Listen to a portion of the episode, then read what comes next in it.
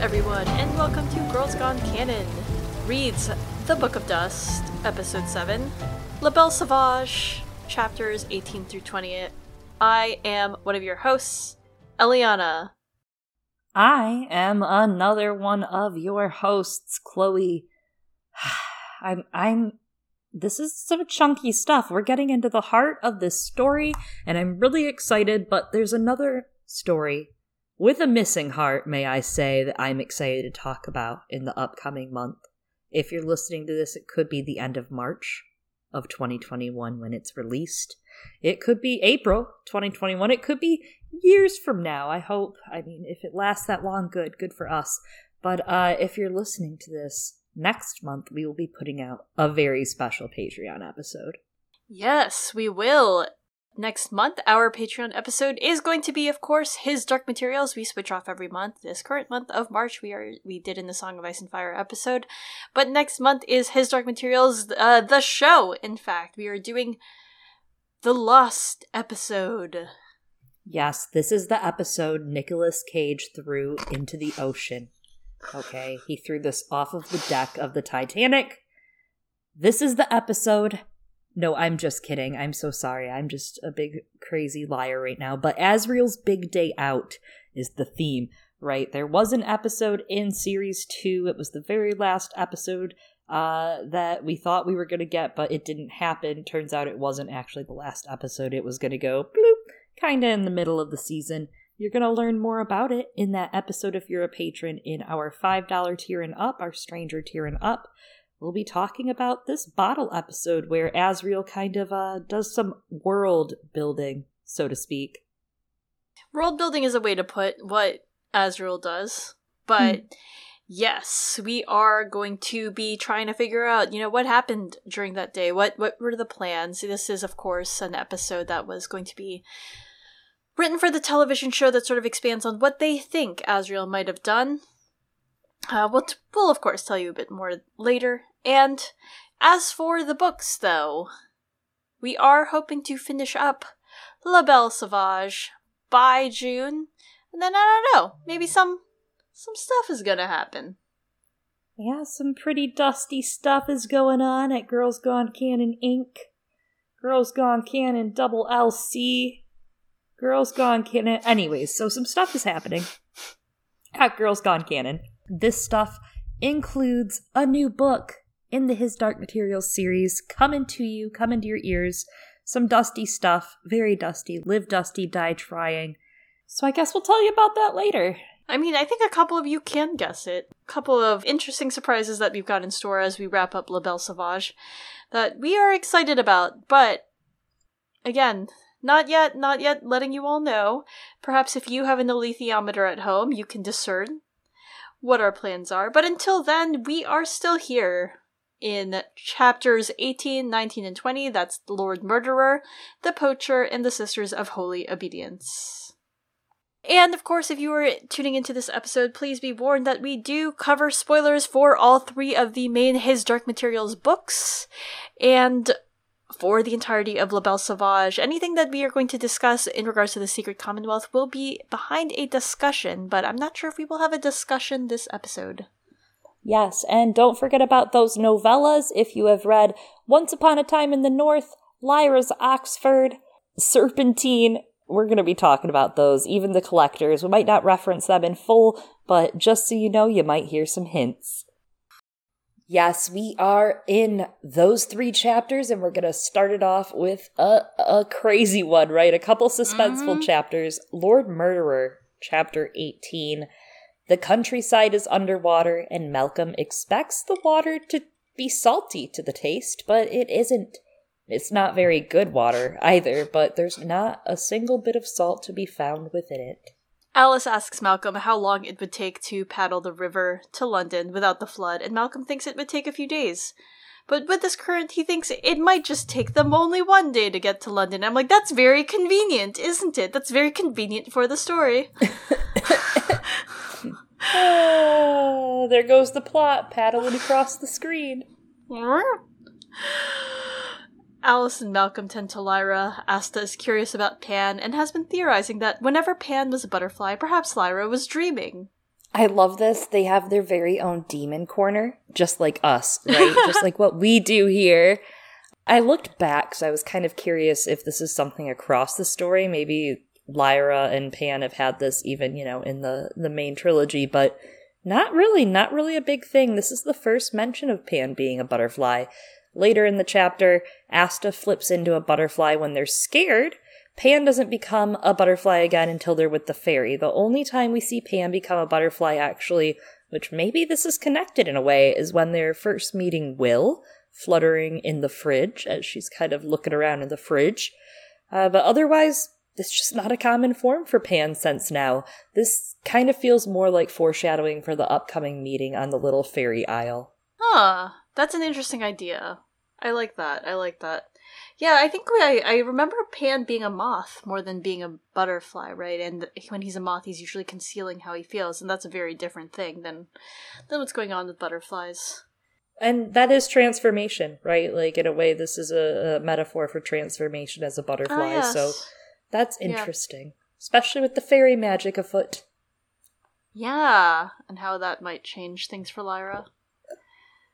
But like you, perhaps, Malcolm is skeptical because neither of them can prove it because you know, in terms of what happens when demons uh especially children's demons, right? Uh if do they change while the child is asleep? Malcolm and Asta have tried to kind of figure it out, but then turns out they don't know because they're both asleep. That's how it goes. He had wanted to mention it to Alice, but her, in quotes, bottomless scorn has put him off right now because she's understandably still mad at him for not telling her his plans. And while Asta and Malcolm discuss, Alice points out that a man in a dinghy is rowing toward them. They're like, oh shit, it's Gerard with his demon in front, rowing fast. And the dinghy isn't as fast as La Belle Sauvage, but Gerard is like a whole adult man with like big muscles, so like off they go. Fuck. Uh, Malcolm's paddling so hard it hurts at this point, and Alice is keeping an eye on Gerard, but they'd have to stop and feed Lyra sooner or later and find somewhere to hide. They're in a broad valley, and they have a couple directions they can go. They make for a large classic house up on the right, and Malcolm paddles as fast as he can. There's smoke trailing from its chimney, which Alice thinks could be good for them, having witnesses there to see the children fight a grown ass man. Malcolm isn't really as positive as her. He's like, mm, what if that's where his backup lives, by chance? He sees someone ahead in the trees, and as he's rowing, he realizes, like, he's very scared. He's like, oh shit, now there's someone I have to deal with up there. And then he realizes, oh, I'm also exhausted right now. Like, we've been mm-hmm. doing this for, oh, 16 to 22 hours straight. I'm exhausted. Yeah, I mean, it's been a very draining day for them, and we'll see the toll of that exhaustion a little later. It's it's not like horrible; they just like go to sleep. But a man comes out of the trees, gesturing for them to leave, and Malcolm tells Alice to go tell him that they have a baby and need to rest. And she's like, "Why me?" He says, "Because he'll take more notice of her." And I'm like, "Huh, interesting, interesting." Uh, thought there, Malcolm. Hmm, a little interesting. Interesting, and um, I want you to understand that when I say interesting, it's actually a euphemism for misogynistic. Yeah. this is some really good, you know, details, some facts on the podcast. That's what I really mean. Yeah, same. Same. yeah.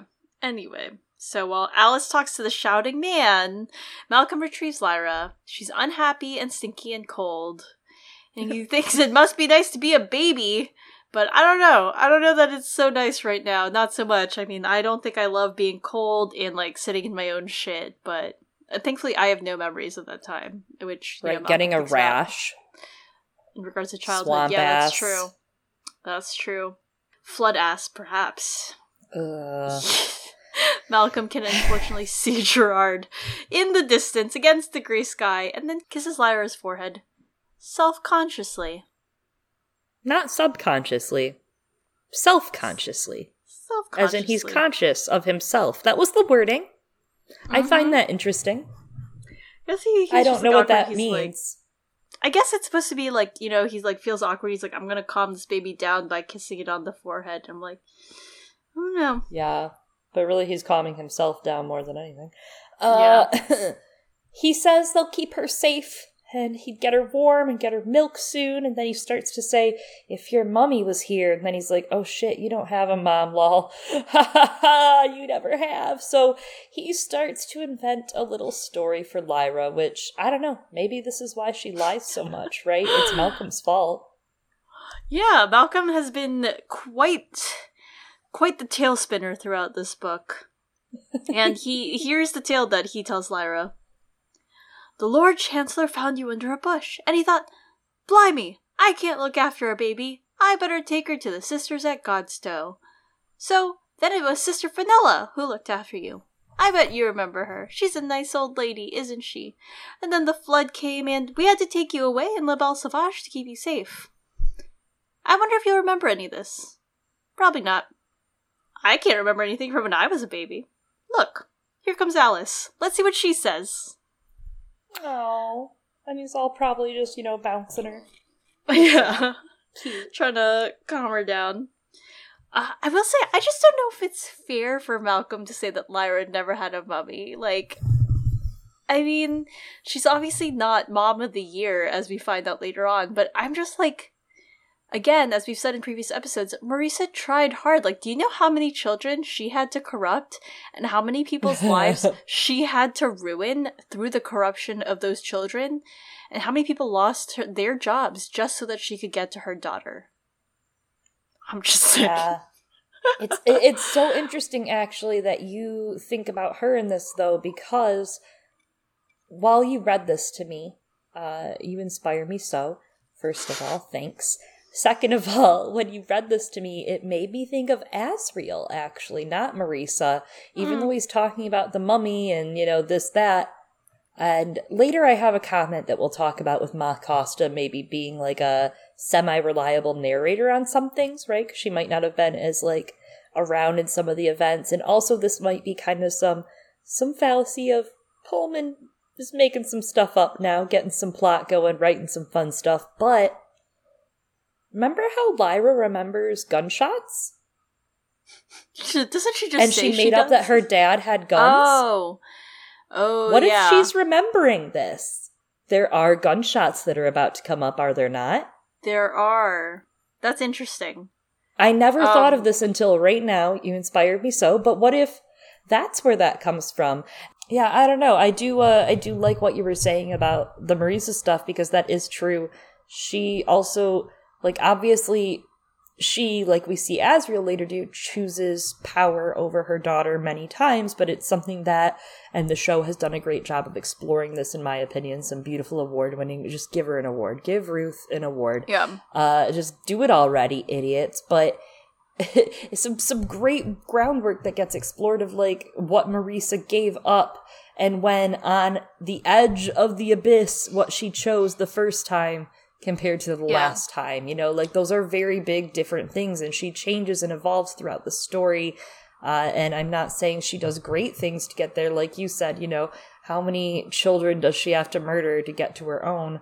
Uh, it's a very toxic, poisonous, literally poisonous, and some other themes we're going to explore in the next two chapters of Poison. Uh, a poisonous display of her relationship Yeah. with Lyra, but she still loves her. Yeah. And I think I think that even within the main trilogy, Pullman did a great job of setting that all up and demonstrating that and showing that. Um and and I like that we're sort of seeing that from a sideways view. I mean, we do see Marisa literally in in this book earlier on, but I I like the way that he's still exploring her character and her motivations even without her being there. She's such a looming presence, and I think he's just done such a fantastic job with Mrs. Coulter's character. Yeah, I mean, she still came to Hannah Relf's Yeah, looking. She knew. I- that- she knew that what I- Lyra was near. yeah. I, I really just feel she's maligned in, in many ways. I mean, just like he's all like, "Oh, well, you don't have a mummy," but like, why isn't he like, "Oh, isn't it sad that your like dad also wasn't really here?" I mean, they both came looking. I know. I think it's because the interaction was much more positive that Asriel was given than what Coulter was given, and I think it's a misunderstanding. Like Malcolm, uh, you know how the witch with Will is all like, you could never understand, and like we're all Yeah. like us either because it's written badly. Um, but but I get it. You know, I get. We still get kind of the sentiment behind it. There is a sentiment that's somewhat understandable, if not murky, through the themes, and I think this is kind of one of those two. Like Malcolm is just too young to get it. He doesn't understand Coulter's pain and sacrifice and what's playing at both sides of her head of the institution and one side saying, you know, this is the only way you get power and agency in this world, Marisa, is if you listen to us and obey us at the magisterium and do our bidding, if you want your research and you want all these beautiful big things. And then on the other side, then it's that internal instinct of like, you know, being a mother to Lyra and having those years that she can never have back and that life that she could never be given back, you know? Yeah, she just like wasn't allowed to have it all, right? She couldn't have Mhm. she couldn't be sexual, sexy, right? And have her research and have power and be a mother. She couldn't have Also, all of those things. And I think even then the story Eve. That's the other thing. Is Yeah. like she's directly working for the baddies after birthing their enemy and having to stay in their good graces. I mean, she just has to live such a double life. It- it's it's not unlike Snape in a few ways. Like not to you know Yeah. not to bring up that and obviously disregarding some of those negative factors, but it's not unlike that and that double life villain who you know evolves and changes in the end. Well, I just think it's interesting that she's not allowed to have all things, but it almost feels like the thing that she's most not allowed to that precludes her from having all of those things, especially is because she is also portrayed again very sexually, right? And Yeah. Hannah Relf, right? She's allowed to have a career, she's allowed to have power, but yet she's not allowed to have romantic love. If she's going to be a motherly figure to an extent to some of these characters, she doesn't get to have romantic love and i don't know that she like has to but it's interesting that she doesn't get to it's interesting that also another character that we see in this book what we kind of see in the main series and who does show up in in the second book also has a motherly role yet hmm the romantic aspect of her life is kind of taken away from her in order to have that romantic role. It's as though there's a the, there's a kind of like feeling that sexuality and and motherliness can almost almost aren't allowed to Not coexist exist. within a character. Yeah. And we see that even in Seraphina, right? She's she is very powerful and sexual and, and the witches are, but yet her son is taken from her. punished yeah Yeah. uh, it, it is certainly unfair in my opinion on the weighing of characters you know like yeah, and I mean she's more than that. And again, the series No, does a I good job of exploring that, right? Yeah. But that the world, that th- their world, it seems like don't allow women to. yeah, that. these parameters are really rough for characters and some of it does feel for the world and for the time that he's writing but at the same time some of it does feel a little boxed in as we see with alice's treatment throughout the rest of the series in my opinion. Well, back to young Malcolm Polstead. yeah. Young malcolm's just doing the best he can with what he's got right? He uh he's learned he's picked up tricks. We're going to explore those tricks as we go some of the pub tricks he's picked up of chit chat. And right now he's just doing the best he can and as he and alice are getting off ready to go talk to this guy they saw he comes out of the woods to them and apparently tells alice you can't stay here long and she's like, he looks kind of weird. No one else is here, Malcolm, that I saw. Malcolm hands Lyra to her. Classic move. He goes to hide the canoe. His arms are trembling with fatigue, and then he heads in with the supplies that they need for Lyra. The man lingers at the door with his mastiff demon, telling them they ain't staying long. He begins to compliment the man's house, and he's like, "Ah, nice digs. Did you uh, did you buy this, or or did you fight for it?" And the man at first is put off, but Malcolm's like, "No, no, no. I know where to take this. Shh, I got this. I got this." You know, hyping himself up. He's like, "Listen, listen. Let me talk to you about this house, sir." Yeah, I love this because uh, Malcolm's able to do this because he realizes the man is drunk, and he's like he knows how to deal with drunks, and I, I think that this was such a smart, great way to weave in Malcolm's experience from working at the Trout. Now he's learning to apply that experience in different places. And it, it is interesting, though, also that Malcolm just sort of, in a way, manipulates this man. It almost feels like he's casting a spell on this guy to act as their protector. A- And I say that because, you know, as we're going to see, more of that magical element is going to start coming through uh, in these chapters.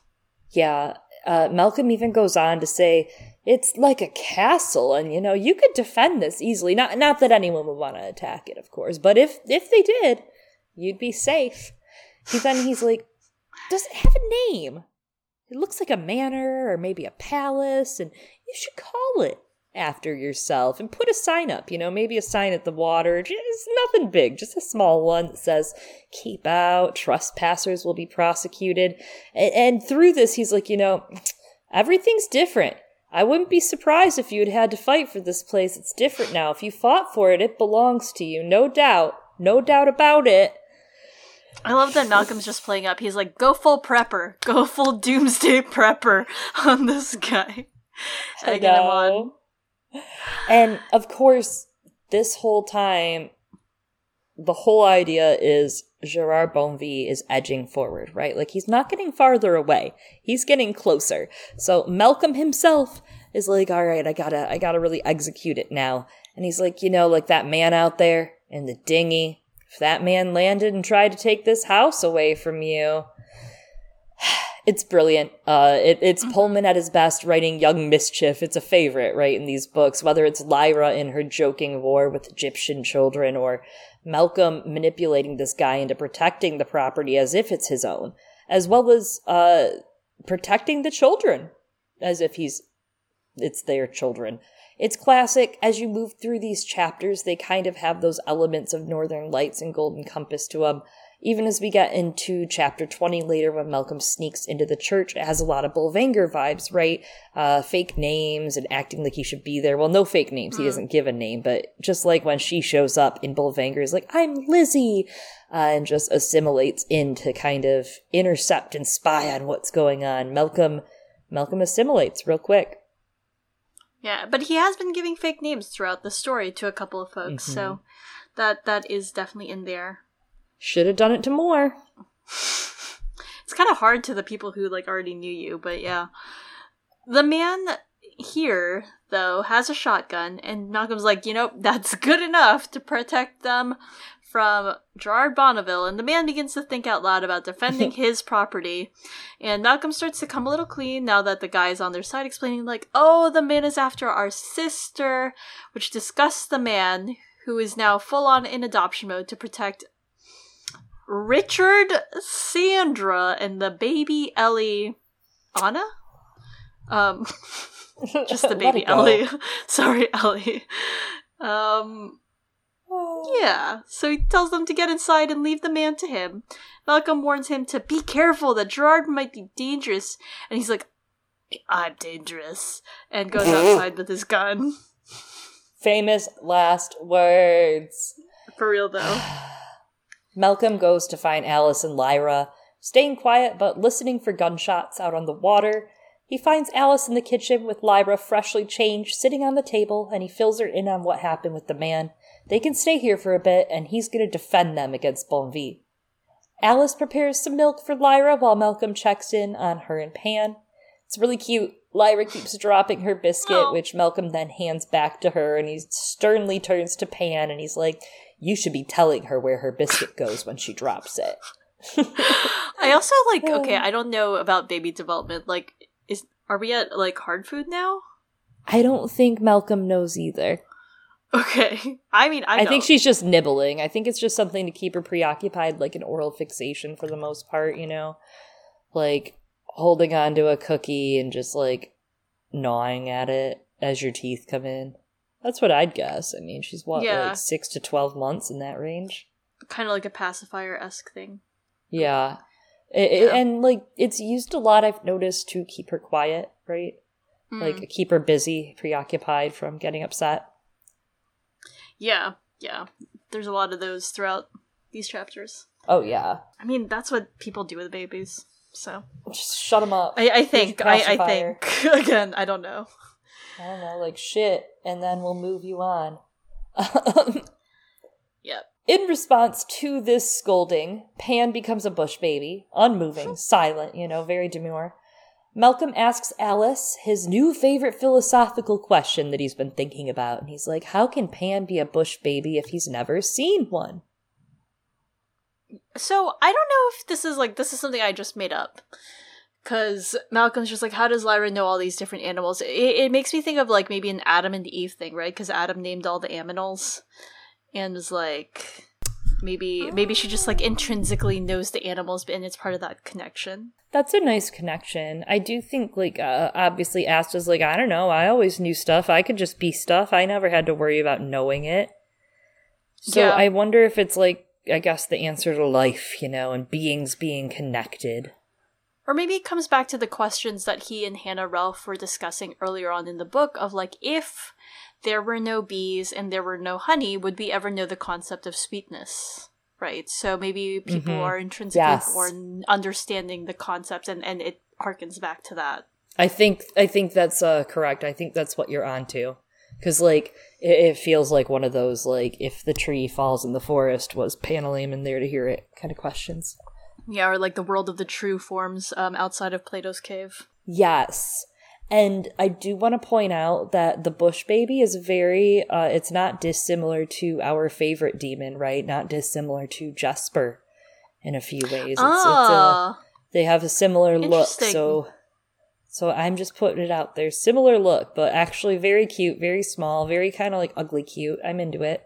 I like them. I, I actually was thinking that they remind me a little. I don't know if they're actually related. They remind me a little of lemurs, another Mhm. another demon you and I like. And Asta does turn into a lemur a couple of times this chapter. Yeah, I mean that's the other thing is it, it could be mimicry. You know, it could be uh we demons seem to communicate sometimes quietly, silently, and like differently than humans do. And Yeah. they communicate like a lot of information in smaller amounts of time, it seems, right? Like they understand mm. each other much better. Demons immediately go to each other and they're like, Oh, I talked to her demon. She told me this huge story about this, this, this in about two minutes. They're great, easy little exposition pieces. I like that. Yeah, and I miss Jesper. I just want to say Yeah. that. I do too. I do too. Alice doesn't really give a fuck about the philosophy that Malcolm's asking about. And Alice is like, I don't care. What are we going to do if Bonvi gets past that guy? And Malcolm's like, well, we're going to run or hide, get out, get away. And Alice is like, I'm not impressed with that, Malcolm. Uh, she sends him to go spy and find out what's going on. And she's like, don't let them see you. The hall's empty and he hears nothing, so he creeps over to the big windows. Asta gets there first, though, and what they find is not pretty. The man that was going to protect them is lying in the grass. His head and his arms are in the water, his body's in the grass, and he is not moving. And Bonvi's dinghy, empty, is next to him. Yeah, shit's not good. I feel bad for this man. All right, like he was just kind of protecting it, this place, and kind of protecting the kids a little. And I do Yeah. think it's it stands out to me that Malcolm and Alice don't really think upon this man or feel any sort of remorse. That, in my opinion, and this is of course arguable, but in my opinion, they had like a slight hand in this guy's death. Because I mean, obviously, yeah, Bonneville killed him, but Malcolm sort of manipulated this man into going after Bonneville. And it, it's interesting to me, and granted, of course, part of it is the more visceral actions behind it, that Malcolm feels more ill about having potentially killed Bonneville by stabbing him, and like I said, because it, it's more active, but he feels worse about that than this guy who had nothing to do with anything.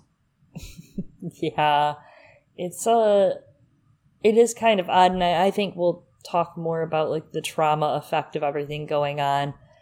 And I think it's because they had to like compartmentalize and wait because they still have to deal with mm-hmm. Bon V. So I, maybe the full effect of what's happening isn't there, but he does feel a lot of fear. He keeps waking up in fear throughout the next couple chapters and through with like big great remorse of what they did, what they did.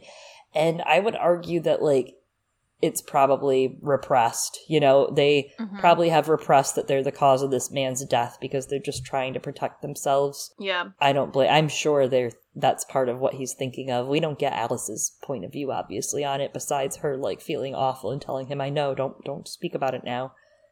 Yeah. And I guess, like, he's seen a lot of dead people Yeah, this book. yeah. Well, there's no sign of the gun, unfortunately. Or Bonneville. Malcolm. I was like, 911, hello, fuck!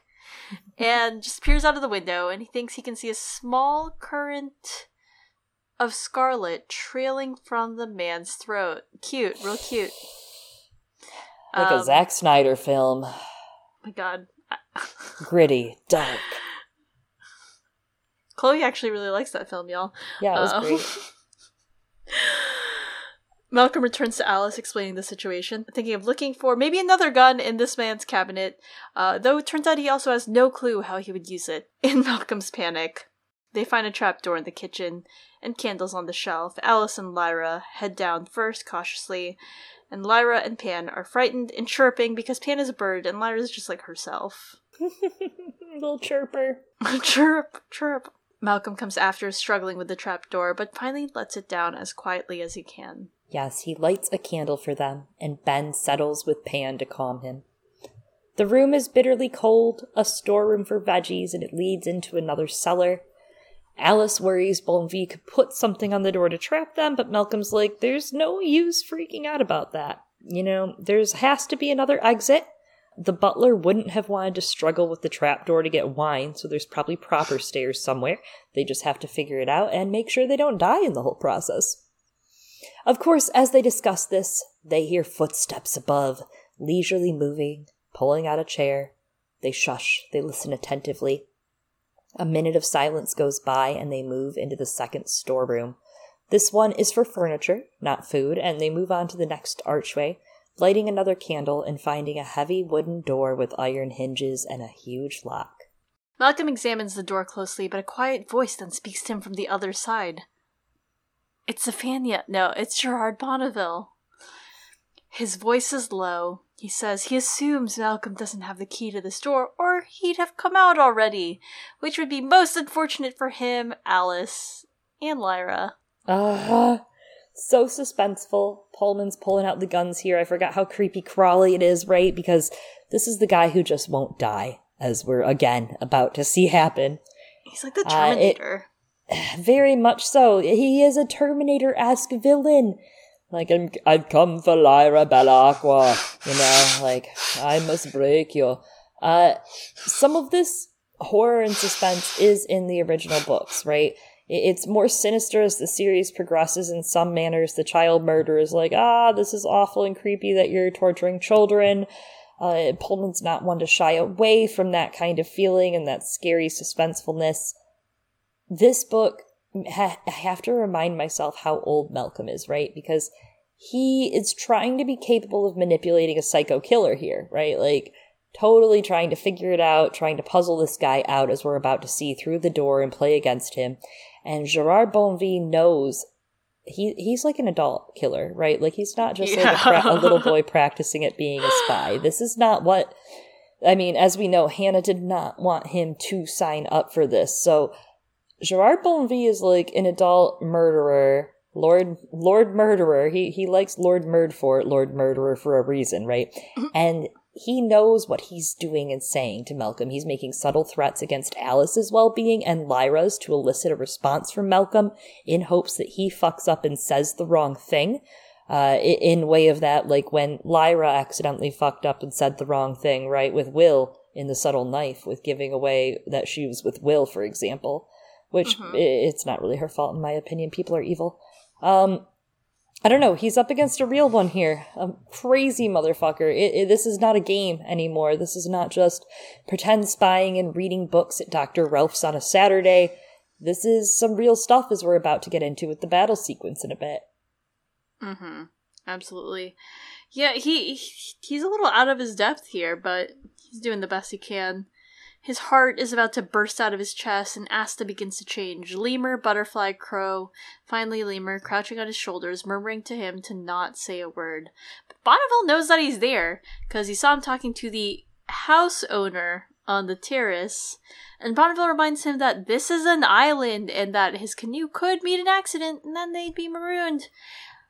And he carries on, giving his whole villain speech, which is oddly very, you know, confidential information and very personalized. And he tricks Malcolm into responding by asking, Can you see them, by the way? And Malcolm says, There's no one here but me and my daemon. But Bonneville disagrees.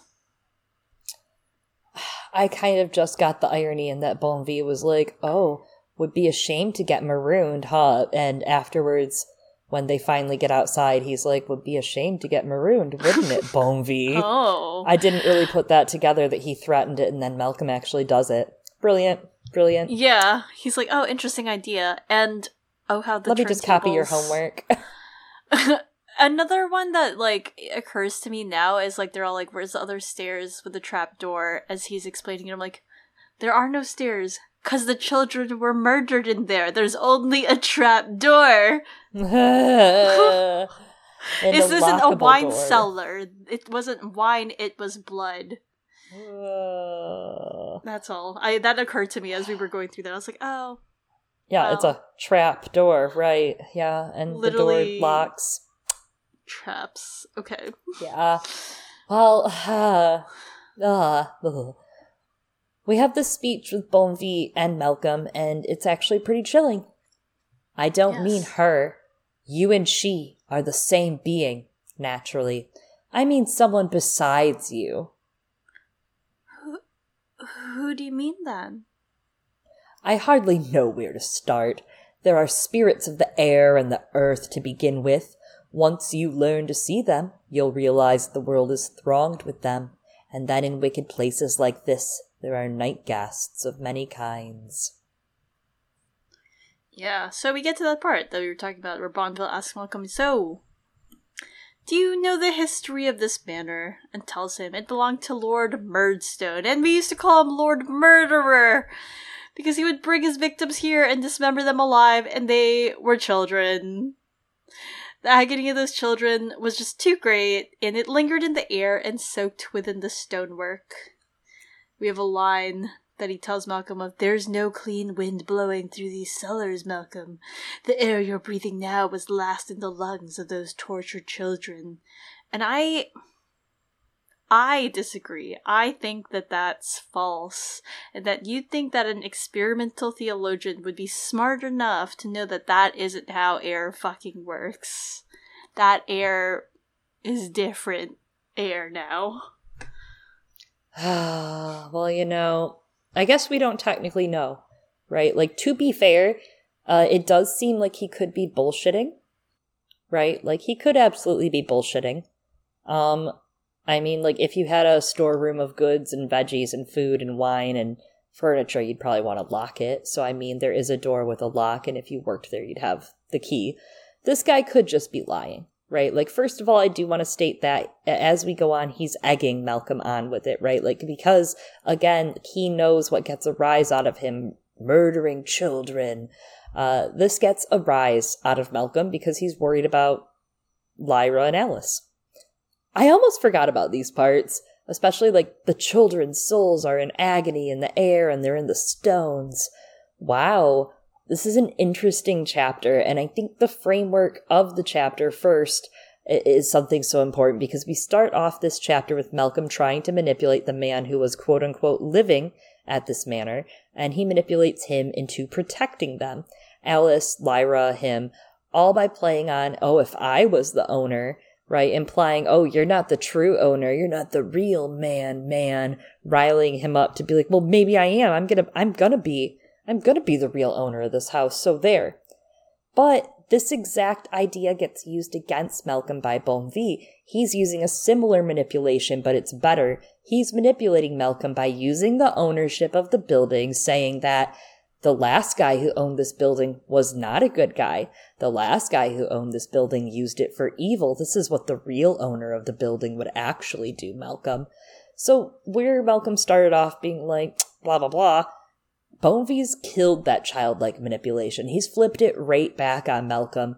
This is what the owner did. This murder is what the owner did, and it, it has a lot of uh, a lot of Bolvangar vibes, right? Like lots of Bolvangar, Bolvangar banger vibes going on of like torturing children and severing them and dismembering them, and it makes me wonder if maybe the person who did own this manor if it was real, maybe they were doing that for, you know, dusty reasons. We don't know. We'll never know. Hmm.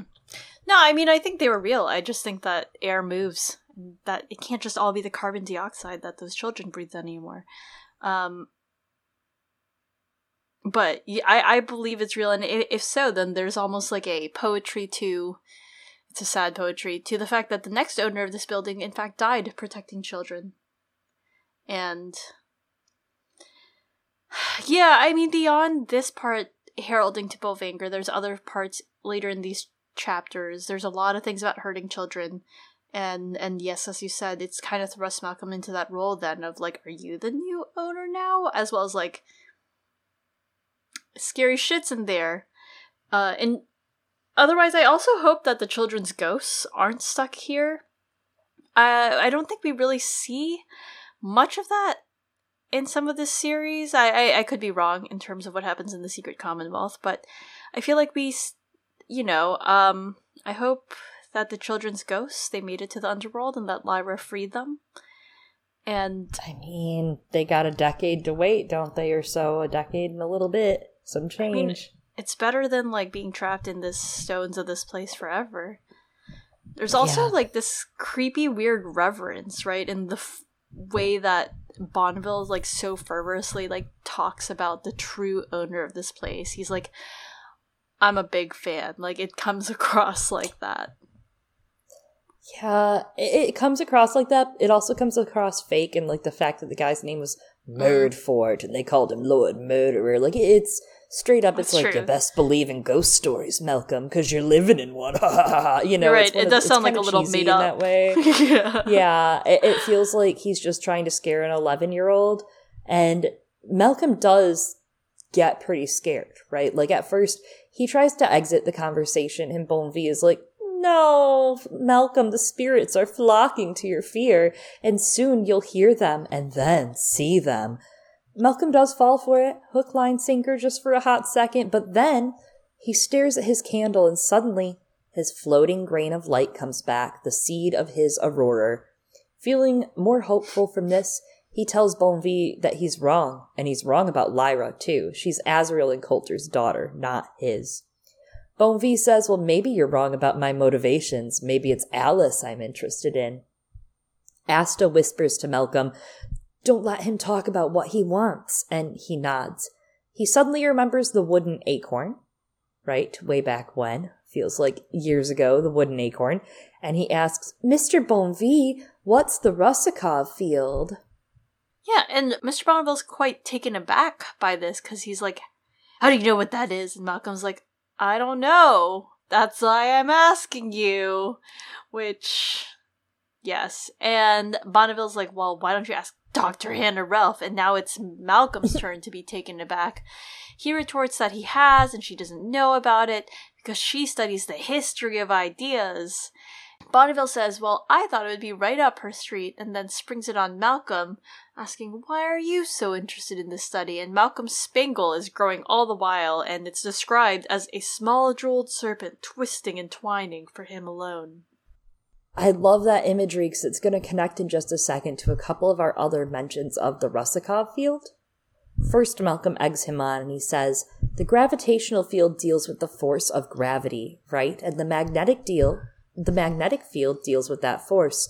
So what force is it the Rusakov field deals with? Bonvi responds, No one knows, kid. Malcolm asks if it could have to do with the uncertainty principle. Aha! I love this. It, it's very clever. It reminds me of two big scenes from the original trilogy. The first scene it reminds me of that I won't go too deeply into is it does remind me a little bit of both Lyra meeting Mary Malone and kind of impressing her versus her meeting Boreal also in the museum and kind of uh, impressing him with some of her knowledge. And there's more than that, right? There's a few mentions of Rusakov in the first few books. The first mention we get of him is in Northern Lights. There's a man at Coulter's party who introduces the concept, right, while talking uh, to some of the other people at the party, and Lyra eavesdrops and talks with them. He says they don't interact with other particles, but they're attracted to adults or at the edge of adolescence, which is why the oblation board was formed. So, second, Lyra meets Lord Boreal at that party and tells him she knows about Rusakov particles, and it's a very similar manner to here with Malcolm, right? She blurts it out like, "Oh well, it maybe it's something to do with Rusakov." Uh, I know about dust, you know, trying to trying to show off a little bit and get information out of him as well, and get a retort out of him. I thought that was pretty parallel to this. And lastly, we get a very, very detailed explanation uh, with Lyra and Asriel at the end of Northern Lights about how that's when innocence changes to experience. Oh, and I'm sorry, the very last one, the fourth and final, this is the last time we hear of it in the main series, is Lyra and Mary Malone in the Subtle Knife. Yeah, great, great point. And it's interesting that he's like, oh, I thought that Hannah Relf would be interested in it. It sounds like Bonneville knew that dust was part of what makes the alethiometers work. And yes, that's a good point, especially because of the rucksack that Malcolm's about to steal. It kind of Mm. becomes, uh, again, much like Lyra's rucksack in the subtle knife, right? When she loses her alethiometer from leaving it and she grabs it and it's gone. Uh, it- it's kind of a similar thing here. He doesn't know what he's got yet. Yeah. I will say it's interesting that they had hypothesized it has to do with the uncertainty principle, and I'm not a scientist, not a physicist, uh, but it seems like it actually has nothing to do with the uncertainty principle, and and that Bonneville doesn't really. I mean, I guess he doesn't ascertain that. He doesn't confirm that for Malcolm. Malcolm was just spitting shit, but I mean, Bonneville doesn't know how air works, so is he that good of a scientist? Who knows? Um, yeah, he gets But- taken down by two kids, so. yeah, that's well. I mean, any scientist can get taken down by two kids, but Yeah, many fictional books have proven this. Bonneville is silent for a few moments, and then finally retorts, saying that Malcolm is a persistent child, which is true. But Bonneville says, "Were he Malcolm, he would be asking different questions, and you're not Malcolm." That's the point. And Malcolm explains that he wanted to know about the field because it's connected to dust. And meanwhile, Alice is moving quietly through the archway, and Malcolm mouths to her, Bonneville, and gestures for her to go while he has Bonneville occupied. He turns back to Bonneville, who's giving a speech about how some things you can explain to an elementary school pupil, but others move quickly out of range. Experimental theology, the Rusakov field is one of them. I do think Malcolm is, as before, doing a lot of really smart manipulating here, right, and keeping Bonneville talking. Even though obviously at the same time Bonneville's trying to manipulate him, so interesting battle of the wits here. Malcolm looks around silently to find that Alice was gone, but Bonneville hears the motion and is like, Is it that girl, Alice? Malcolm's like, No, it's just me. Which Bonneville reminds him again of the tortured souls. He begins to say, Those dead children, did I tell you what he did to their daemons? It was the most ingenious, but then Malcolm just associates through it, mouthing, Not true to himself all throughout it. Alice and Lyra have already gone, and he just has to steady himself, keeping the candle lit and carrying forward to climb silently and slowly. This didn't really stick out as much on first read, but now on reread, this scene is actually so interesting because it seems like Bonvi might be breaking and peppering some truth in between some of these lies. I think he might be hyperbolizing about the child murder going on, but Bonvi is telling him the answer to maybe some of the things to deal with Rusakov particles. And when they, you know, connect, right? Uh, as some research later in the original trilogy tells us, murdered children, the agony of their souls, Hmm. creating a spark, possibly. Ah, interesting, interesting. I have some thoughts. I don't know if this is like tinfoil or theory crafting, truly. I guess anything's game, you know, nowadays, but if he's chasing after Lyra so much and he's so mad about something to deal with Marisa Coulter who got him locked up for something, and later Marisa Coulter opens the oblation board to carry on research dealing with these exact particles and how to kind of recreate these particles and what they do, basically, their field. Did she enhance his research, bro? I th- yeah, I think so. I think she built on some of them. Yeah. Did she steal his research, get him locked up through the courts, and like as a witness on uh, at, at like when he was getting locked up, get him nailed in jail, uh, and steal his research? Is this a thought? Is that why he's trying to kill Lyra? I think it I mean I almost wonder like if it's a combination of things. I believe that he could have assaulted Mrs. Coulter just based on all of the other character stuff we've seen on him, but also I also believe that Marisa could have stolen some of his research. I th- I I do believe what Lord Asriel said at the end of Northern Lights to Lyra is true, right? Because he was saying that Marisa yeah. was a very smart scientist and she was the one who first discovered that there is a connection between the time that a daemon settles and and when dust begins to settle, but the other stuff might have been something that she built onto on maybe some of the stuff that Bonneville hmm. was willing to do. I don't know. He seems to know a lot about children's deaths and the agony it brings their souls. Yeah. I mean, I, I don't know that he got it at the same. I maybe Marisa like figured it out while they were yeah. researching together or something, but I I think that she, right, she has to have made discoveries. She was also a brilliant mind. Mm-hmm. Oh yeah, no, it could be both. I mean, he might have had the research and not intended to do the thing with it after all. I don't know. Or like, did he assault her and then she stole his research, or something like that? Yeah, She's I like, don't know. I I don't. uh I just don't know. Yeah. I don't think we will ever know. Actually, I'm to be honest with you. Really? Hmm. We might have thought about this more than anyone else. that's a that's a way to put it, Chloe. It's a diplomatic way to put it. I'll take uh, me responding to that. What's what is kind of deep, or not that deep anymore, is uh where Malcolm is in this place in this castle because he gets to the trap door hears nothing but his heartbeat, so he pushes himself into the door and up he goes. He's about to race to the door, but remembers that there is a kitchen, and if the cooks were like Sister Fenella or his mother, they'd have knives. But unlike Malcolm's mother and Sister Fenella, I do not keep my knives in a drawer. I keep just... them in a block. I'm not an animal. Yeah, right? Um, Jesus. It's also dangerous. Yeah, exactly. Just keep them in a drawer like that, depending on how you're sashing them in the drawer. Depending. Anyway. He picks the best choice, right? The concealable one that's uh, enough to do some damage, puts it in his belt, and he goes out to the boat where he sees Alice and Lyra stumbling forward as fast as they can. Bonvie's boat is tied off, but the body of the man has floated away.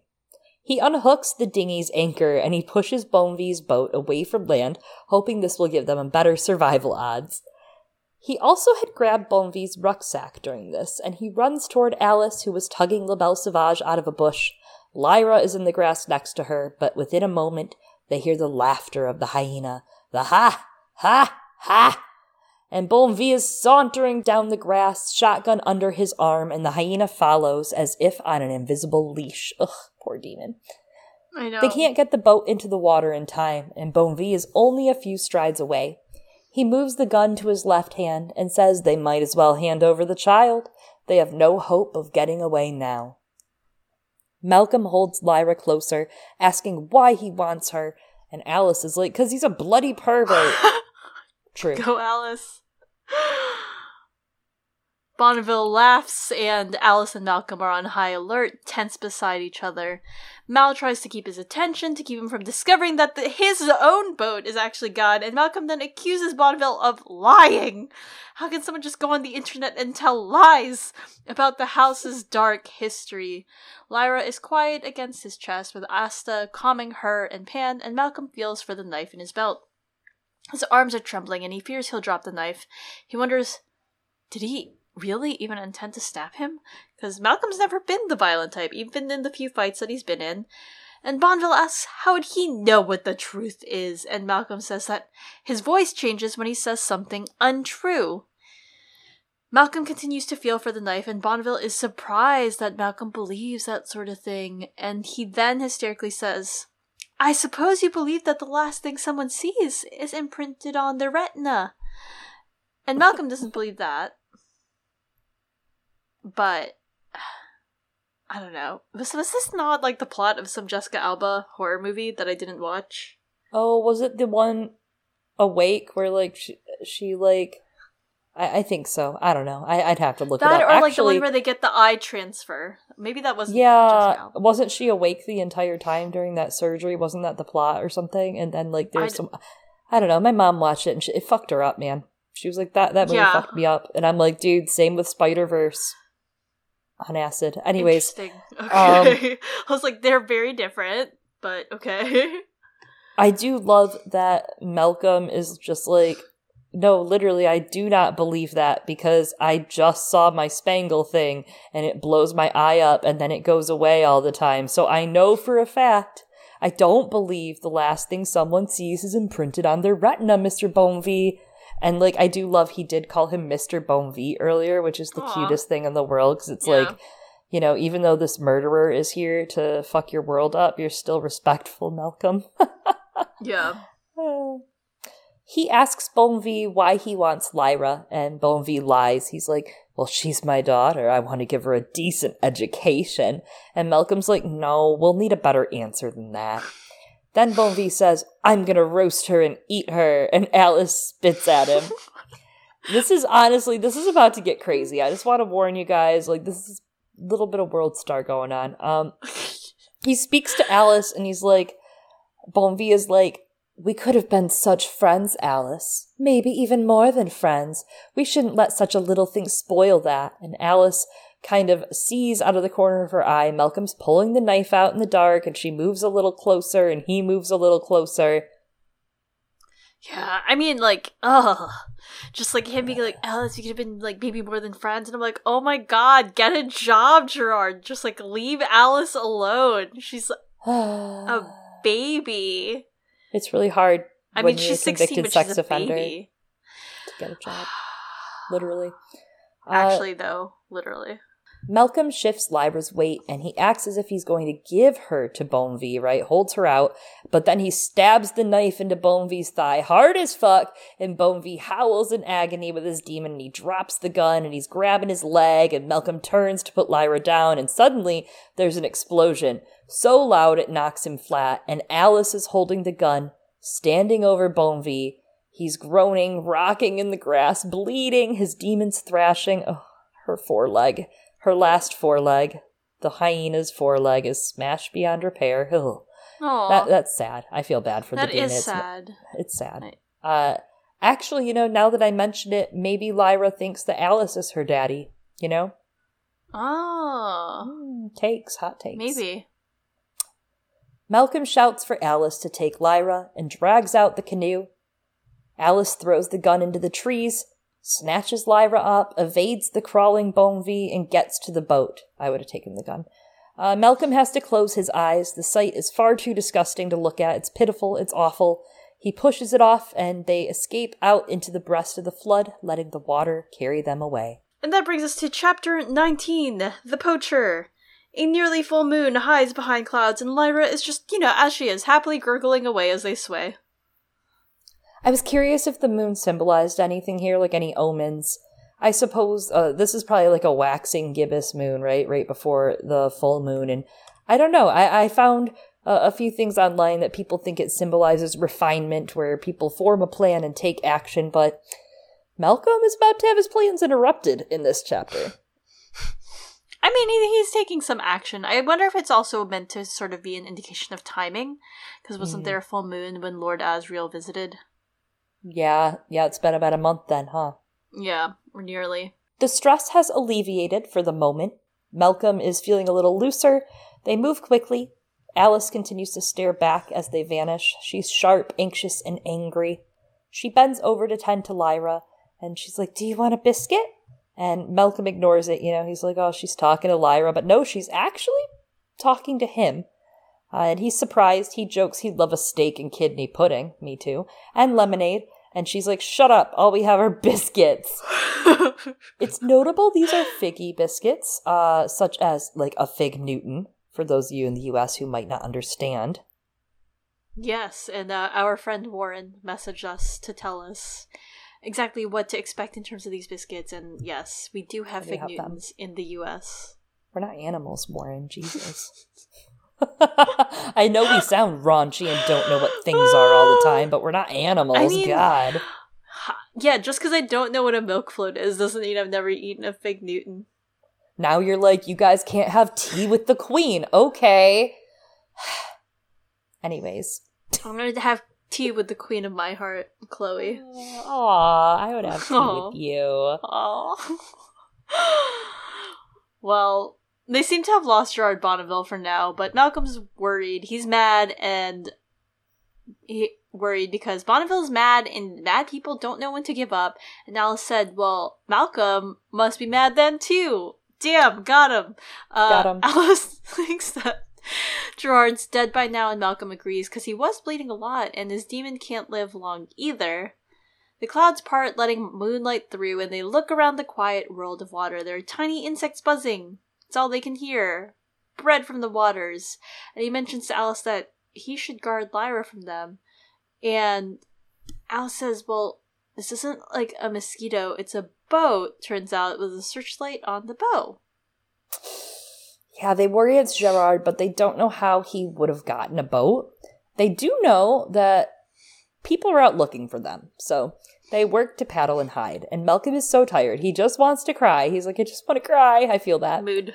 He doesn't want to cry in front of Lyra, though, so he grits his teeth, presses on, and they push into hills and woodlands, but they don't lose the search boat. So Malcolm decides to pull in so they can hide or fight or something, whatever. He heads toward what looks like a stone embankment or maybe a roof, and they retreat up the slope, Alice holding Lyra, shivering. The searchlight comes back around, the moon shines down again, and they just stay very still. The light points at them, but then the light and the launch move past them and they finally can breathe. The fear Malcolm's been repressing finally comes back up, and he gets really upset, nauseated, feels sick. Alice comforts him, and again, very surprised by that, and she tells him, You'll feel better in a minute. Lyra starts to cry. He distracts her with the torch and the canoe, and he starts to chat with her, very casually, but then he realizes, Whoa, I'm actually really scared right now. Flipping a shit. Getting real freaked out. Can't figure out why I'm scared. Because the danger's gone. Bonvie's pretty much dead back there.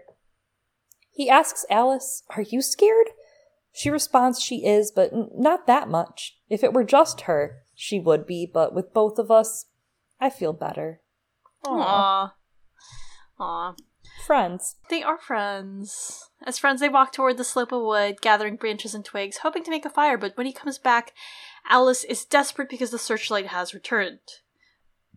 The boat has the air of being official, like the police or the CCD searching for someone, and it would see them soon. But suddenly the branches part, and out comes Beyonce, Mr. Boatwright. We haven't seen him in like 200 pages. I thought it was dead. I actually, honestly, the first time that I was reading this, I was so happy that he was alive. I, I was like, there's some glimmer of hope Yeah. in this place if Boatwright made it out. Not much, right? It's pretty dark for a little bit more of this book, but that was a Yeah. glimmer of hope.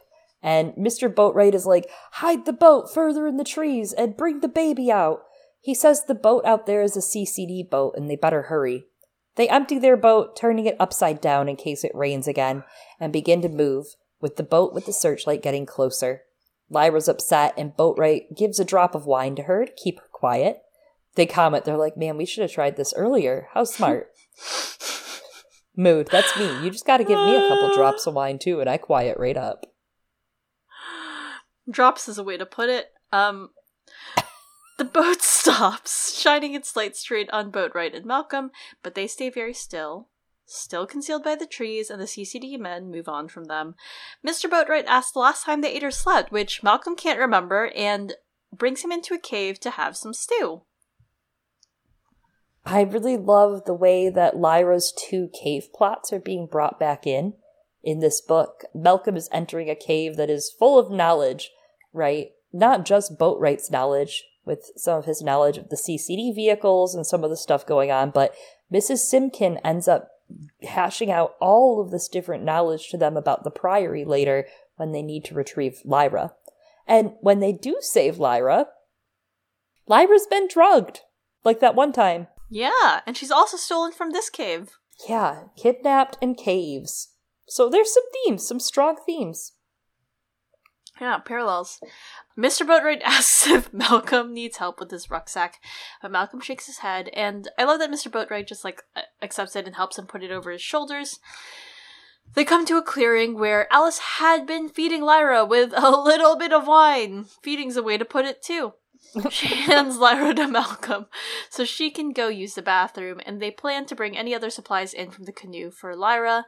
Mr. Boatwright directs them to spread the blanket on the ground and bundle all the items, and he wraps it up and swings the bundle over his shoulder. They begin their five minute trek, and Alice takes Lyra from him after a spread the weight. Then Alice notes that Mal is wearing Bonneville's rucksack and he confirms that he stole it from his boat. He has no clue why he took the bag, but thought, I don't know, maybe Dr. Relf could find interest in it. And of course, thinking of Dr. Relf and her warm house with all of the books in the history sure does bring a pang to his heart because he's like, what if I'm forced to be a fugitive and outlaw like Mr. Boatwright for the rest of his life? He's like, what if I can never go back? I mean, you're being a little dramatic, uh, first of all, Malcolm. He is. But he's exhausted. That's what I like about him, honestly. Uh, yeah. He's a little melodramatic, but you know what? I was too with that. I, I was too last year, and at that age, too. so I'm still melodramatic, is what I'm trying to tell you. It's Aries season. It's Aries season. They finally come to a clearing with a large rock jutting out of the ground, and the moon shines down on a handful of people gathered round a fire. Men, women, two children eating from tin plates. Mrs. Boatwright's there and she says hello to Alice. She knows Alice's mom. She introduces herself to them as Audrey, asking who the baby is. Malcolm introduces Lyra, and Audrey shows them where they can change and take care of Lyra, offering them food before sleep. It turns out they're in the Chilterns. The other people in the cave are in similar positions, most of them on the run from the government, and she advises them don't don't poke around too closely at them, you know, give them their privacy. After they take care of Lyra, a boy that's Malcolm's age at the campfire offers to show him where to throw their garbage. This boy's name is Andrew, and he's asking a lot of questions. Malcolm isn't really inclined to answer a lot of them. He decides he doesn't want to be that rude, and so he asks Andrew how he came to the cave. Andrew and his aunt have been flooded out, and he mentions there hasn't been a flood like this since Noah's time. Andrew then follows up and says this will last for 40 days and 40 nights. Wink, wink, I get it, Pullman. It's a reference. Uh, big red flag though, right? Like this, this 10, 11 year old is like creepily into this flood and religious lore. And he's like, 40 days, Noah, his ark okay. Yeah. New person, you know, like pull it back. Absolutely. He's all like, the evil's gonna be washed from the world. I mean, he doesn't say it, but he's thinking it. And it's like, yeah, it's you, Andrew. Um, sorry. But, I mean, I, I get why he thinks that, right? Because it, I mean, even the readers, right, are, are thinking of it a little because Pullman is referencing it in some ways, along with other yeah. stories. Like, I mean, Lyra as baby Moses. A lot of, a lot of things going on. But Andrew asks about Alice and Lyra, and Malcolm tells him their names because it's kind of hard to lie about it when everyone else kind of knows his name. He thanks him for showing them the pit, though Andrew seems a bit put out. When Malcolm returns, Alice is feeding Lyra, and Audrey brings them some stew, taking Lyra so that they can eat. After eating, Malcolm feels his eyes begin to close, so he pushes himself to take Lyra and stay awake, and Mr. Boatwright brings a bundle of blankets and canvas bags stuffed with hay. Malcolm puts Lyra in between him and Alice, and they all fall asleep together. Lyra Aww. wakes him crying in the morning, full of poop, and Malcolm makes moves to go change her, but then, you know, Alice wakes up and he's just like, thank God. And because Alice is all like, you're gonna do it wrong, so maybe I should just do it. And Malcolm's like, amazing. Yes, this is what I hoped for. Um, at dawn, they wake and whisper to keep from waking everyone else, and Alice puts another log on the fire, heating Lyra's saucepan, and fills up the cask of fresh water outside while she waits for the pan to heat. Malcolm walks up and down with Lyra in the meantime, watching the sleepers in the cave. It seems like they multiplied in the night, or maybe they just like packed in and he hadn't seen them, or maybe they had just been poaching for the group. Asta whispers to Malcolm to look at Pan. Pan is in kitten form, and unwittingly, Pan is kneading the flesh of Malcolm's hand with his claws. Malcolm is kind of shocked. He feels astonished, shy, privileged. The passage is great. The great taboo against touching another's daemon was not instinctual, but learned then. He felt a wave of love for the child and her daemon, but that made no difference to them because Lyra was still grizzling and Pantalaimon soon let go of Malcolm's hand and became a toad. a toad? Ooh, maybe that's foreshadowing. this feels bigger than it looks. Uh, the taboo is learned, not instinct. This speaks to a lot of prejudices, right, that we as humans have learned, uh, like segregating ourselves by skin color and class and committing violence and taking power against others, for example, and, you know, losing our human connection or our connection to humanity. We won't know, for example, if Asriel would have sacrificed Lyra in the Northern Lights had Roger not been there, right? We don't know if, but we do know he had a pretty crazed look in his eye when she showed up on the doorstep. You know, he was hungry, okay, and he was willing to eat child flesh for it. Uh, mm. But, like, what if he had spent time in Lyra's childhood and knew Roger and had cared for him or had seen them grow up together? Like, my mom would never have been able to murder my best friend for science because she would have been watching us and making sure we weren't off being assholes and would have been like, wow, these kids are beautiful with great souls. You know what I mean? Like, interesting that Asriel was so disconnected from his humanity that he was able just to do a child murderer thing. Real easy, you know, just bloop. Mm-hmm. Malcolm's been told his whole life stuff like not not wholly dissimilar to stuff like the church telling us things all the time that might not always be true. Sometimes they say some highly heinous false shit. Like, ah no, that's taboo. Boys can't like boys. You know, shit like that. And I don't know. I think there's something interesting in respect and consent of like touching someone's daemon and like intimacy as you get older, right? Like you wouldn't touch someone's daemon unless you were very intimately vulnerable with the other person and like you trusted the other person complicitly. But Malcolm realizing this at such a young age is pretty big. Kids understand the world a lot better than us in many ways, I think. And uh, I think this will probably come back in the future in a bigger way in the plot, right? It, becomes normalized for Asta and Malcolm to kind of handle Pan and Lyra throughout the rest of the book. That also, I mean, they get put in situations where that has to happen. They have to be very close together. They have to go through drains and stuff soon. But it, it's interesting. I don't know. And it also reminds me a lot of the only other time we see someone okay with the daemon touching in the story so close, which is Will and Lyra right? With Pan. Yeah. It's, uh, that's an interesting it's an interesting uh interesting. I guess parallel. Um I can directly stare into the camera now. um Did you guys hear that silence?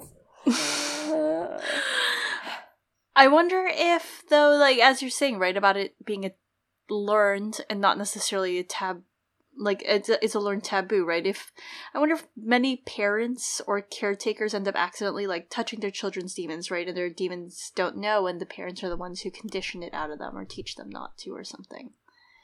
Um, i mean uh, it seems not though because like it's the taboo is taught. You know like literally it seems that these people are taught that through everyday life not to do that. Like lyra thinks it's taboo as well no, I mean like the babies. Like the babies don't know, mm. and the mm. baby daemons like end up doing something like what Pan's doing, right? And then they mm-hmm. are just like, whatever, gonna touch mom and dad's but arm. I, I think uh, family too you might know? be different, right? Like, I guess they just appear. Obviously, when the the kid appears, the daemon appears. It just poof, there it is. But like, I can imagine like Stelmaria and Pan, for example, could have shared a moment before, like where they were snuggled up. I can imagine it's and like Asriel picking up Pan for something, or you know, I don't think I don't know if that necessarily is taboo, but again, it seems like one of those things the church is probably teaching that it's taboo. Like, you know, like don't have sex before yeah. marriage because you'll die. Mm, you know what I mean? A, like that's a good point. Yeah. Uh, it seems maybe it's like magisterium taught that it's like it's wrong to connect with another person in this level it's wrong yeah. to be vulnerable to anyone but the magisterium, which is where you should be vulnerable and give us your body and your life and your money. Especially because we see that the magisterium themselves, right? Uh, they do break that taboo in Bolvangar, mm-hmm. and they they feel entitled to do so. Yeah, to control the children, and, and that's part of the taboo, right? Uh, because when you aren't careful with it, when you aren't doing it consensually, it gives you such power over someone else. Mm-hmm as we saw uh, with the way it affects Lyra when Pan is touched. I mean, we see exercise throughout the the series. even, right? Like even with uh like Lyra and Coulter in the fight. Yeah, but like Coulter doesn't touch Pan directly, but but the scientist does. But, Mhm. Yeah. Yes, true. That's true. Malcolm remembers though what they did to Bonneville the night before and wonders if the CCD came along the man with the hyena daemon with a knife in his thigh. They're like, so are they gonna hunt down Malcolm and Alice now? Is Bonneville dead? And then Alice moves quietly with Malcolm, and before heading back into the cave, they exchange a look. Malcolm would never forget this look. There's a line. It was deep and complex and close, and it touched every part of him body and daemon and ghost. I love that that holy trinity, body and daemon and ghost. Uh, it, it reminds me a bit of the Father, the Son, the Holy Spirit, right? In talking about that bond again with soul and mate, daemon and human, I really like this platonic friendship that's bloomed with Alice and Malcolm in the last two chapters. It's really caught my eye this read. It's interesting because there's just so much thought of souls. I know we've discussed a few different kind of angles before, like Plato and Socrates in the podcast and different just ideas on souls. And I do want to bring up this concept that I really love that shows up in Judaism in a few ways and also exists in Christianity in a bit. And it's the treasury of souls or the chamber of creation, Guf. God has basically a tree of souls, and all souls are blossomed from the tree. It has produced all souls that have ever existed. Originally, it was thought there were only 600,000 souls, and boy, did they have to do some mental gymnastics when over 600,000 people were alive. Let me tell you, they were like, shit. There are more than this many people living in the city of the District of Columbia, and they're not a state. That's not a real place, Eliana. Well, the solution that they had come up with to explain these over 600,000 people that were alive is the sparks of souls. Basically, Jewish souls did not receive a soul upon birth after all. Originally, they thought that basically, you know, the souls grew on the tree, your body was born, a soul floated down and joined your body, which kind of reminds me a bit of the series, right, where you are born and your daemon appears. Uh, but then they decided that Jewish souls did not receive souls, but sparks of souls, so parts of their souls, which is kind of not dissimilar to the idea of shattering of the vessel. Uh, and they received basically the offspring of the original 600,000 souls, which led to this concept of Bashert, or seeking your destined one to complete your soul. So it's a really interesting concept. It's kind of heavily related with Tikkun Olam and the shattering of the vessels of humans basically being put on earth to seek sparks of good, find them, and then to do good and help others to complete their souls, like a big jigsaw puzzle of life and of repairing the world, right? And all of this like misfortune that's befallen the world and people and like finding what completes your soul and help repairing the world. And I don't know, maybe we're just all searching for the rest of our souls for our whole physical time on earth. And maybe it's not just one soulmate, right? Like maybe everyone you meet has a little bit of a spark that is part of completing your soul and keeping your soul thriving. And maybe that's what friendship is the souls you find along Wow. the way, you know? Like the real A Song of Ice and Fire. Yeah. Tikkun Olam. I like that. It, it's different from, I think, the platonic idea of love. Not not platonic friendship, but um, Yeah. Platonic romance in which they're like there were soulmates and shit. hmm So, yeah, and if you're interested in, in a different interpretation on the Chamber of Guff, please go check out Evangelion, another uh, another series Chloe and I also really like.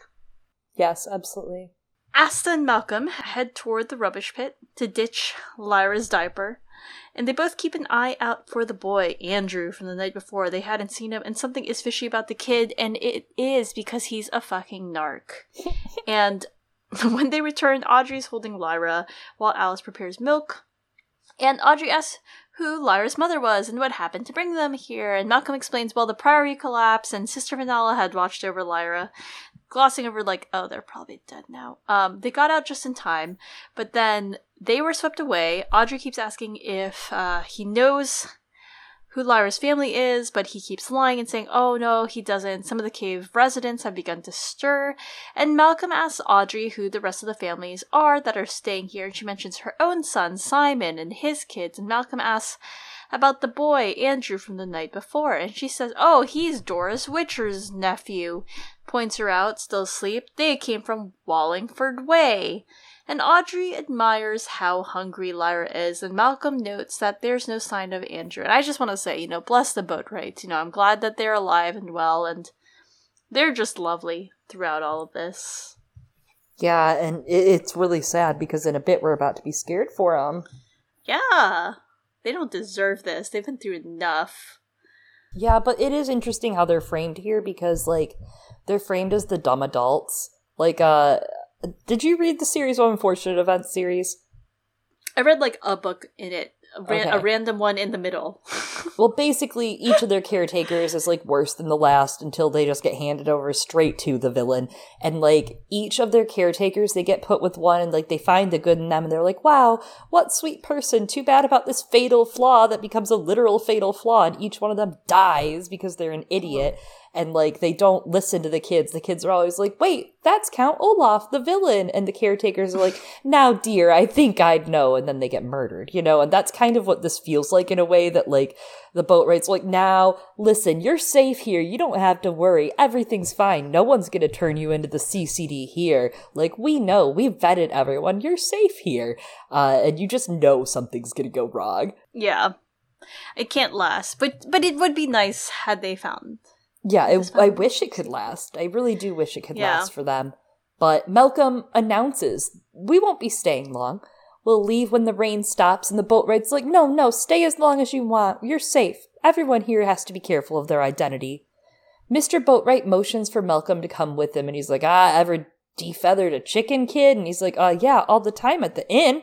And they start discussing what happened after he vanished at the inn that day. Malcolm tells him the officers had come back asking a lot of questions. No one said anything. Uh, a couple guys were like, oh, yeah, that Boatwright has evil dark powers. He could have become invisible, Mr. CCD man. Mr. Boatwright's kind of amused at that one. His wife isn't. She's in the background, like, yeah, I think, I'm sure that's so funny, George. He tells Malcolm that you always have to have an escape route when the time comes and to never hesitate a single second, which I think is some pretty good foreshadowing for what comes at the end of the book, right? When Malcolm has to kill uh, Gerard. That that mm-hmm. feels pretty pretty significant. They had come here after the trout, taking hidden pathways across the woods, and he explains to Malcolm, you could take hidden pathways to London and no one would know where you went. The resourcefulness of the Boatwrights also kind of reminds me a little bit of the spirit of the Egyptians, right? How they know all the different routes and pathways, and the way that they've been very open and caring for all these different people, and just took in Malcolm, Alice, and Lyra. Mm-hmm. So yeah, there's a lot of it in the Secret Commonwealth that we won't spoil, but there there's that feeling you get to see that of some Egyptians there, and he has that same feeling of just like generosity. Yeah, and their names are Boatwright, and the Egyptians yeah. live on boats. Hell, you know who uh, reminds me a bit of him, not quite as much in this book, and again, no spoilers, but Bud Schlesinger. Huh. Okay, okay. Yeah, that sort of happy go lucky kind of vibe. Yep. Even though you're like, was this that lucky? They're like, yeah, for sure. I'm like, I don't know, but good for you. When the flood came, uh, everyone moved higher up from the spot in which they were hiding, which is now the highest land in Berkshire. And Mr. Boatwright says that the water's on their side, which Malcolm doesn't really understand, and he explains it to him. The creatures in the water, Malcolm. I don't mean fish neither nor water voles. I mean the old gods. Old Father Thames. I seen him a few times with his crown and his weeds and his trident. He's on our side. The bloody CCD, they won't never win against old Father Thames. And other beings as well. There's a man with us. He saw a mermaid near Henley. The sea was so full she come right up the river, even that far from the coast. And this chap, he swore to me that if he saw that mermaid again, he'd go off with her. Well, two days later he disappeared, and chances are he did just that. I believe it anyway. I love that this is kind of like that birth of magic in this story, the bigger birth. We've seen a little bit Mhm. of magic, a few magical things. You've got the the oscillating light around Malcolm's eyeball coming out that he can see and no one can. I mean, daemons, come on, that's ridiculous too. But talking souls. Uh, but the next book, and we don't even have to talk about the plot, but the next book is called The Secret Commonwealth. It's influenced by Mhm. The Secret Commonwealth of Elves, Fauns, and Fairies by Robert Kirk. And I do feel like La Belle Sauvage has a lot more of to the eye magic, right? Like there's a lot of magic that surfaces. The next couple chapters get a little trippy. Uh, there's a lot ahead for Malcolm, Alice, and Lyra, and not just here with Father Thames and the mermaids. Mermaids aren't in the first book, and Father Time isn't actually spoken about as a figure like this either before La Belle Sauvage. So Pullman obviously got really inspired with the idea of the secret commonwealth of these creatures and of magic. And I think it's really good framework in a storytelling way when you want to continue this magical, youthful series. And you've already kind of Mhm. given a lot of the big answers. There's definitely a lot that we don't know about the series as far as like dust and the way we, things work. Some things are kind of mysterious and more divine than anything that we just might not ever know in some manners but I, I I think him adding these new elements is great. It allows him to continue on the story without letting it get old or letting it get kind of like we already know that, dude. And I'm interested to see how he ties all of it together with a lot of the politics from the next book into that last book. It works really well as we get prepared with the fairy that we're going to meet and her seduction, right, of Lyra, Alice, and Malcolm, and that bubble of innocence and experience that gets projected over the children, as well as the great gate within the waters. hmm absolutely, and and so I like that this is you know priming us for shit's about to get weird, and even Bonneville was doing that a little, right? I mean, he was Yeah. wrong, but he was doing that a little. Yeah, he was opening it up like this shit's gonna get weirder, and there's gonna be some ghouls and some ghasts. Mm-hmm. Mm-hmm. And it's interesting who's who who's a trustworthy source for that and who isn't. And that's another thing, right, that makes him feel a little bit like the Egyptians, right? That that he knows about this sort of secret commonwealth that exists. Audrey jokes though that if uh, that man who followed a mermaid went in after her, well, he's probably bloody cold. Then Audrey takes the chicken from Mal, motioning to warm up, and gets some cheese and bread from the bin. Malcolm cuts some thick slices for him and Alice, and Doris Witcher then wakes up. She smells thick of alcohol, and she asks if anyone's seen Andrew, her nephew. And Malcolm actually hasn't seen him, he offers, and she asks, well, wait, who the fuck are you? And he figures there's just no use in lying and says that he's Malcolm Polstead, because everyone else here knows that he's Malcolm Polstead. Doris groans in her hangover, lying back down, and Malcolm brings a snack to Alice. Someone bring Doris a snack. Holy shit, she needs to eat if she's hungover. Some protein. Um, I know. Bring her some cheese. And Soak that as up. Malcolm sits down, yeah, the bread too. He remembers fuck for murderers. We killed Bonneville. Asta flies over to Ben, whispering to him, and Malcolm watches Mrs. Boatwright show Lyra off to everyone. He watches someone tend to the chicken, gutting it, and thinks, well, that's not gonna feed everyone. I'm like, well, good thing you're about to leave, Malcolm. uh, it is sad though, actually. Uh, they finally feel safe again for the first time in a while around adults that they can trust after finding so many other suspicious adults who have been terrible, and then Andrew goes and fucks it all up. You know, Doris is a total mood too. She's like hungover as shit. Girl, I'd be that drunk too if I had a shitty, like alt right Nazi child, you know, that I had to look after. You saw my Knives Out, right? Yes? No, I actually haven't. You I actually haven't? haven't yet. Uh, this me. isn't like a Don't spoiler, it's just a character that's in it, but there is a character that uh, is a, a young teen boy that's a total alt right Nazi troll, and he just like God. the family busts out about it at one point. They're like, Your Nazi son sat in the bathroom trolling on fucking Twitter for whatever hours, jacking off. It's very funny, and that's how I feel about this Andrew kid. It's like, uh, you know, very presentable and smiles at face, and then it's like, oh no, he turns out he's a fash. He's a mini fash. Oh shit. Oh, he is. He is. No one defends him. I know, not me. I won't. You know that motherfucker is like a Ben Shapiro stan. Oh, absolutely. Oh, he's a Tory. Sorry. I forgot. Wrong hmm. wrong place. He's a total Tory. Sorry. Take back the Nazi comments, everyone. I'll put it into words you understand. What a fucking Tory, little fucking mini fascist. Alice moves closer and asks if Malcolm trusts Boatwright because things are kind of getting weird here and they need to move soon. He comes clean and he's like, Let me tell you about this kid Andrew and my suspicions. And at that moment, Doris ends up stumbling to the fireplace and sitting down very heavily. Alice glares at her. She doesn't really notice for a minute, but then she takes notice of them and is like, Why you want to know where Andrew is? And Malcolm explains, Andrew brought something up that really interested me, Miss Wincher. And Doris is like, Is it that bloody league? And Malcolm's like, Oh my God, the League of St. Alexander? Is he a member? And she's like, Yes, yes, he is. And everything happens very quickly. Alice runs to Mrs. Boatwright, who's speaking to a woman. Lyra's on her hip, and Malcolm goes immediately to George, asking him which path to take to get to the boat. George and Audrey at first are nonchalant. They're like, no, no, stay here, don't worry. But then everything changes. A man in a dark uniform shows up and is trying to get Lyra from Mrs. Boatwright.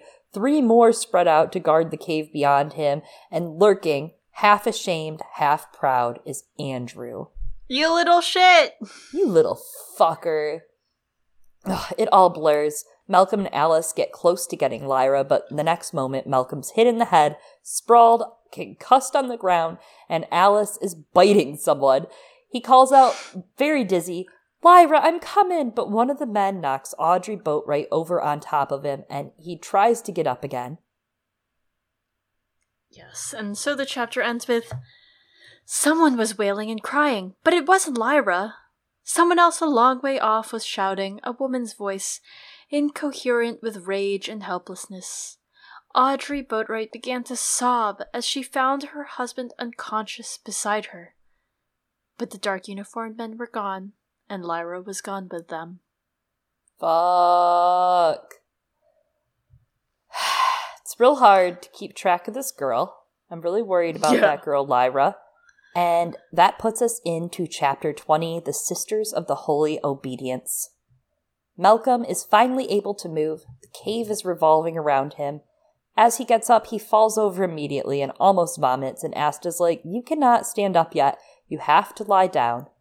But of course, he works through the concussion like any normal 11 year old chubby nerd would do and gets up in a frenzy of rage because he has to go deal with the smug, obnoxious, fake, pious Andrew. Look, I know this is fantasy, but like, I, I don't know. I don't know how you could just get up through your concussion, Malcolm, as a kid.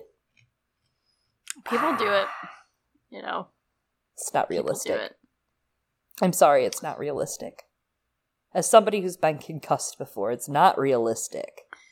Yeah, maybe maybe it was mild, or maybe he's not concussed. I mean, the room sure ain't not spinning right now. Uh, Mm. he puts his hands up in defense, but Malcolm knocks them aside, hitting him in the face, and he falls over crying.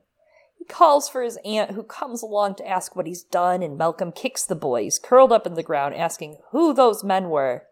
Yeah, so something's interesting here, right? Between what we're seeing in the changes in Malcolm, these chapters, between Malcolm learning to square up to stab Bonneville and how he beats Andrew up. I think first of all, we're seeing that Malcolm's picking up some uh, interesting interrogation skills to go along with his whole child spy shtick. But also uh, another thing, right? Between you know the sudden bravery he finds and and now the this violence that he's showing towards Andrew, is this supposed to sort of be like a sort of um parallel to Will. Will Parry. There's a lot of will parallels going on here, and the violence does feel similar, Parallels. like the uh oh my god, fired the uh the witch and everything. Obviously, later and how he will kind of Mm. attacks the witch. That feels very similar. I don't know. It, it's weird because some chapters he feels like he's 11, 12 years old, and then other chapters he's 18. Yeah. Like uh, all of a sudden, some chapters he has physical prowess, and I mean, odd. at 10 or 11, I had a lot of physical prowess, so maybe I that's didn't. it. Maybe that's my problem. But I don't know. That was pro- I was probably in the best shape of my life at 11 years old, and it's all just been downhill from there. Man, maybe you should stock back up on the vitamin C, you know? Doris begins to try to pull Malcolm off of Andrew, and Malcolm continues to pummel the boy, stomping on Doris's fingers. Again, things are getting a little world star. yeah, he's just wailing out on everyone. And then Alice gets in on it, right? Andrew's like, You broke my jaw. And Alice shows up and she starts slapping and scratching at Andrew. No. Yeah. she pulls Doris off Malcolm. This is a mess. This is all messy. Y'all are trending on World Star right now. And the boy's mouse daemon is squealing and screaming and cowering behind them, and finally he confesses that the men were probably CCD. And Malcolm's like, That's the wrong uniform, liar. And Andrew's like, That's all I know. And the cave behind them is in total disarray during this. Audrey is trying to wake unconscious George Boatwright. Alice is tugging at Malcolm's sleeve. She's like, Hey, there's this rando, small, wiry man with a vixen daemon who's here. And he says that they aren't CCD, they're security of the Holy Spirit. This is interesting. Hmm. It's it's the first real time we hear of this. Uh, on comparison from real life, there are many like historical militias, but the Sovereign Military Order of Malta comes to mind most here. They were a Catholic militia that dates back to like 1048. They rose especially during the Crusades, as you can imagine, many Catholic militias probably did. Uh, they took on the military defense of the sick, the pilgrims, and the captured territories. The order had a large number of local priories and associations around the world, but they also still exist a number of organizations with similar sounding names that are unrelated. And I thought this was hmm. so interesting that they have like a bunch of organizations that are seeking to capitalize on the name that have similar names. Just kind of reminds me of the Magisterium with their 800 different boards, though. yeah, yeah. Who knows what's real and what's not. This order also guards religious places like seminaries, nunneries, schools, and had probably come from Wallingford at their priory with the nuns. A woman that Mal can't see says that they're the Sisters of the Holy Obedience and that she used to work for them. They pray, they teach, they look after kids, but they're fierce, stern, and cruel. And they were just so stern and cruel that this woman couldn't bear it, so she left. Yeah, a little plot convenient, but I'll take it. And something interesting is that this story in the Northern Lights, Ma Costa actually tells Lyra that the Sisters of the Holy Obedience were in Watlingford, not Wallingford. So interesting. I'm wondering if he changed it or if Ma Costa just got the city wrong. But uh, that doesn't seem likely. I think he just changed it to be Wallingford. And we do learn that Lyra was originally intended to go there, and Asriel fought back about it. So it it seems common knowledge this is a strict and cruel place. I imagine the area is probably not quite so tolerant, but it's interesting that that's actually where Lyra was supposed to go instead of the priory at Godstow. It kind of explains why they uh, seem so intent on keeping her, I guess. Yeah, because she got away once. Yeah, they're like, not again. Andrew continues to snivel, as he fucking should, and his aunt tells him, I probably shouldn't, like, be condoning children getting, like, beat up, but... No, but he's a shit ass. He is a shit ass. Uh, Eliana, when she was Lyra. 11, could take him. 11 year old Eliana just. I I probably could. Got into some scuffles as an 11 year old. Oh my god. Um, in elementary school. Um, Andrew's aunt tells him to tell the truth, and he says, Well, he's in the league and that he was just doing what was right. And he could tell that Lyra wasn't there, so he called the Office of Child Protection. He didn't talk to this other security of the Holy Spirit, and he tells them that the Mother Superior is in charge at the Priory, and that the protection people took him to see her and told him that it was the right thing to do. He told her everything he had to, and then they prayed together, and she let him sleep in a bed for a bit before guiding them here. It's interesting that part of their indoctrination in the League is like any children you know that don't belong to any people go tell the Office of Child Protection. That's like a way of them covering their bases to be like, we're gonna get Lyra. Andrew falls to the ground, curling up, sobbing, and everyone's pretty pissed at him, and he can feel it, so like no one helps him. Darn. Almost everyone, that is, because George Boatwright doesn't really have an opinion. He's still unconscious. And Audrey is getting more and more scared. Alice goes to help them while Malcolm continues to question Andrew about the Priory's location. It's not far, it's up on a hill with all ages of children. The woman who worked there mentions they prepare the children for lives as servants, both boys and girls kept apart after age 10, and the young babies are kept in a special nursery, at least 15 or 16 of them, sometimes not just orphans, but also badly behaved children. Interesting, so you're stealing children and then basically turning them into slaves. Anyways, overall, about 100 kids, and no one tries to escape because they always get caught and punished so badly they'll never try again. She reiterates, You won't believe how cruel they can be. Malcolm asks Andrew if he's tattled on any other children to get them put there, and he won't say. His aunt then slaps him, making him tell the truth, and he wails out that he might have. You shitbag. Um, shit ass. so we're gonna see this priory in a bit, but it's in some ways less cruel in that you know the children aren't like literally dying.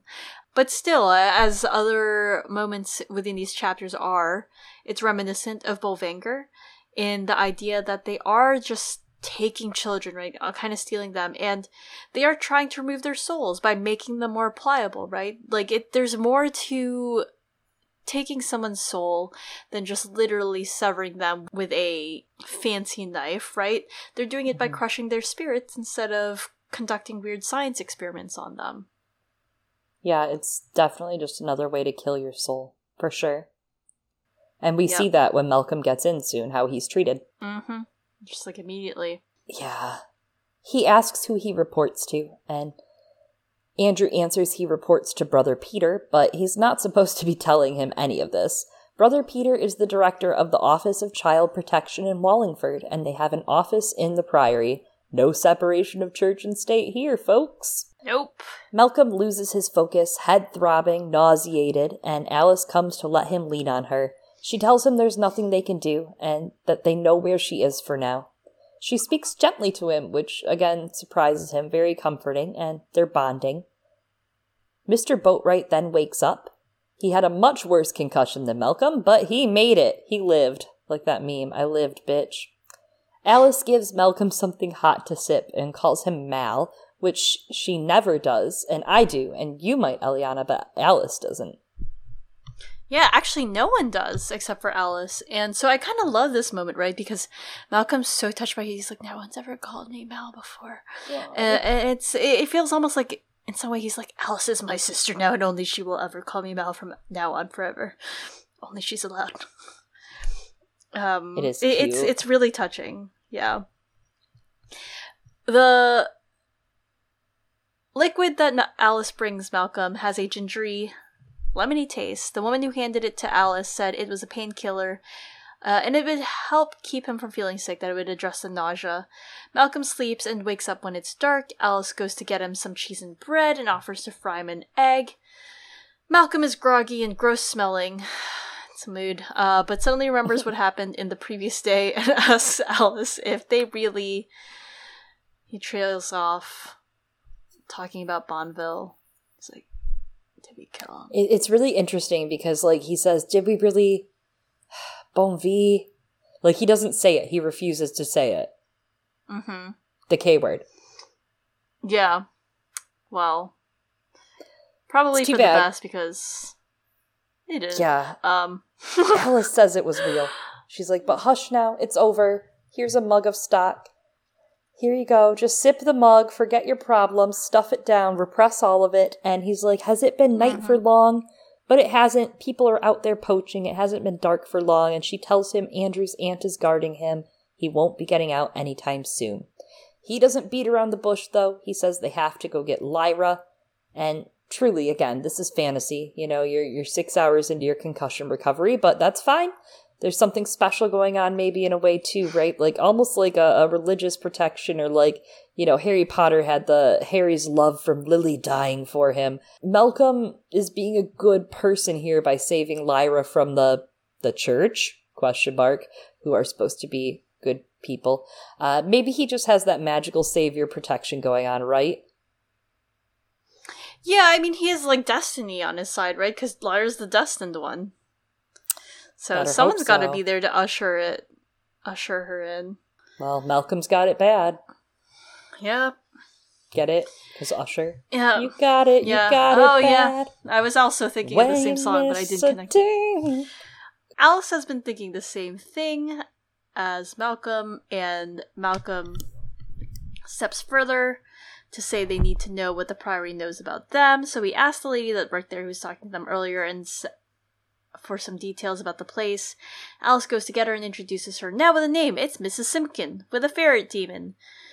Malcolm, all this time, is trying not to focus on his headache, and Mrs. Simpkin's daemon is nervous when they declare that they want to break Lyra out, and she tells them, Well, it's like a fortress, you're like never gonna get in. She gives them the floor plan, though, as best that she can, including the nursery and the nun cells, but she's uneasy, especially as Malcolm realizes that, oh, she can't read or write, and so he feels bad when he was like, Can you help us draw a plan or a map? He does get the location of the stairs and the guest rooms, and the, her daemon fills in some of the blanks as well. Only two nuns will be on duty, allegedly, with one sleeping in the nursery herself, and they all get up early for services.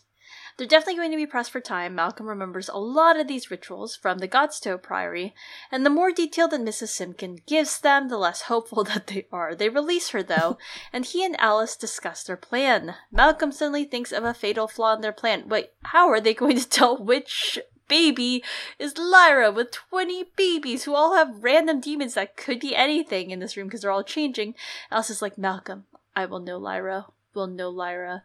And when we get the scene later on and, and we find out that they do know Lyra, I'm like, I like to imagine that Pullman like did like some research and, ex- and an experiment. It was like, everyone bring me your babies. I'm gonna see if I can tell them all apart.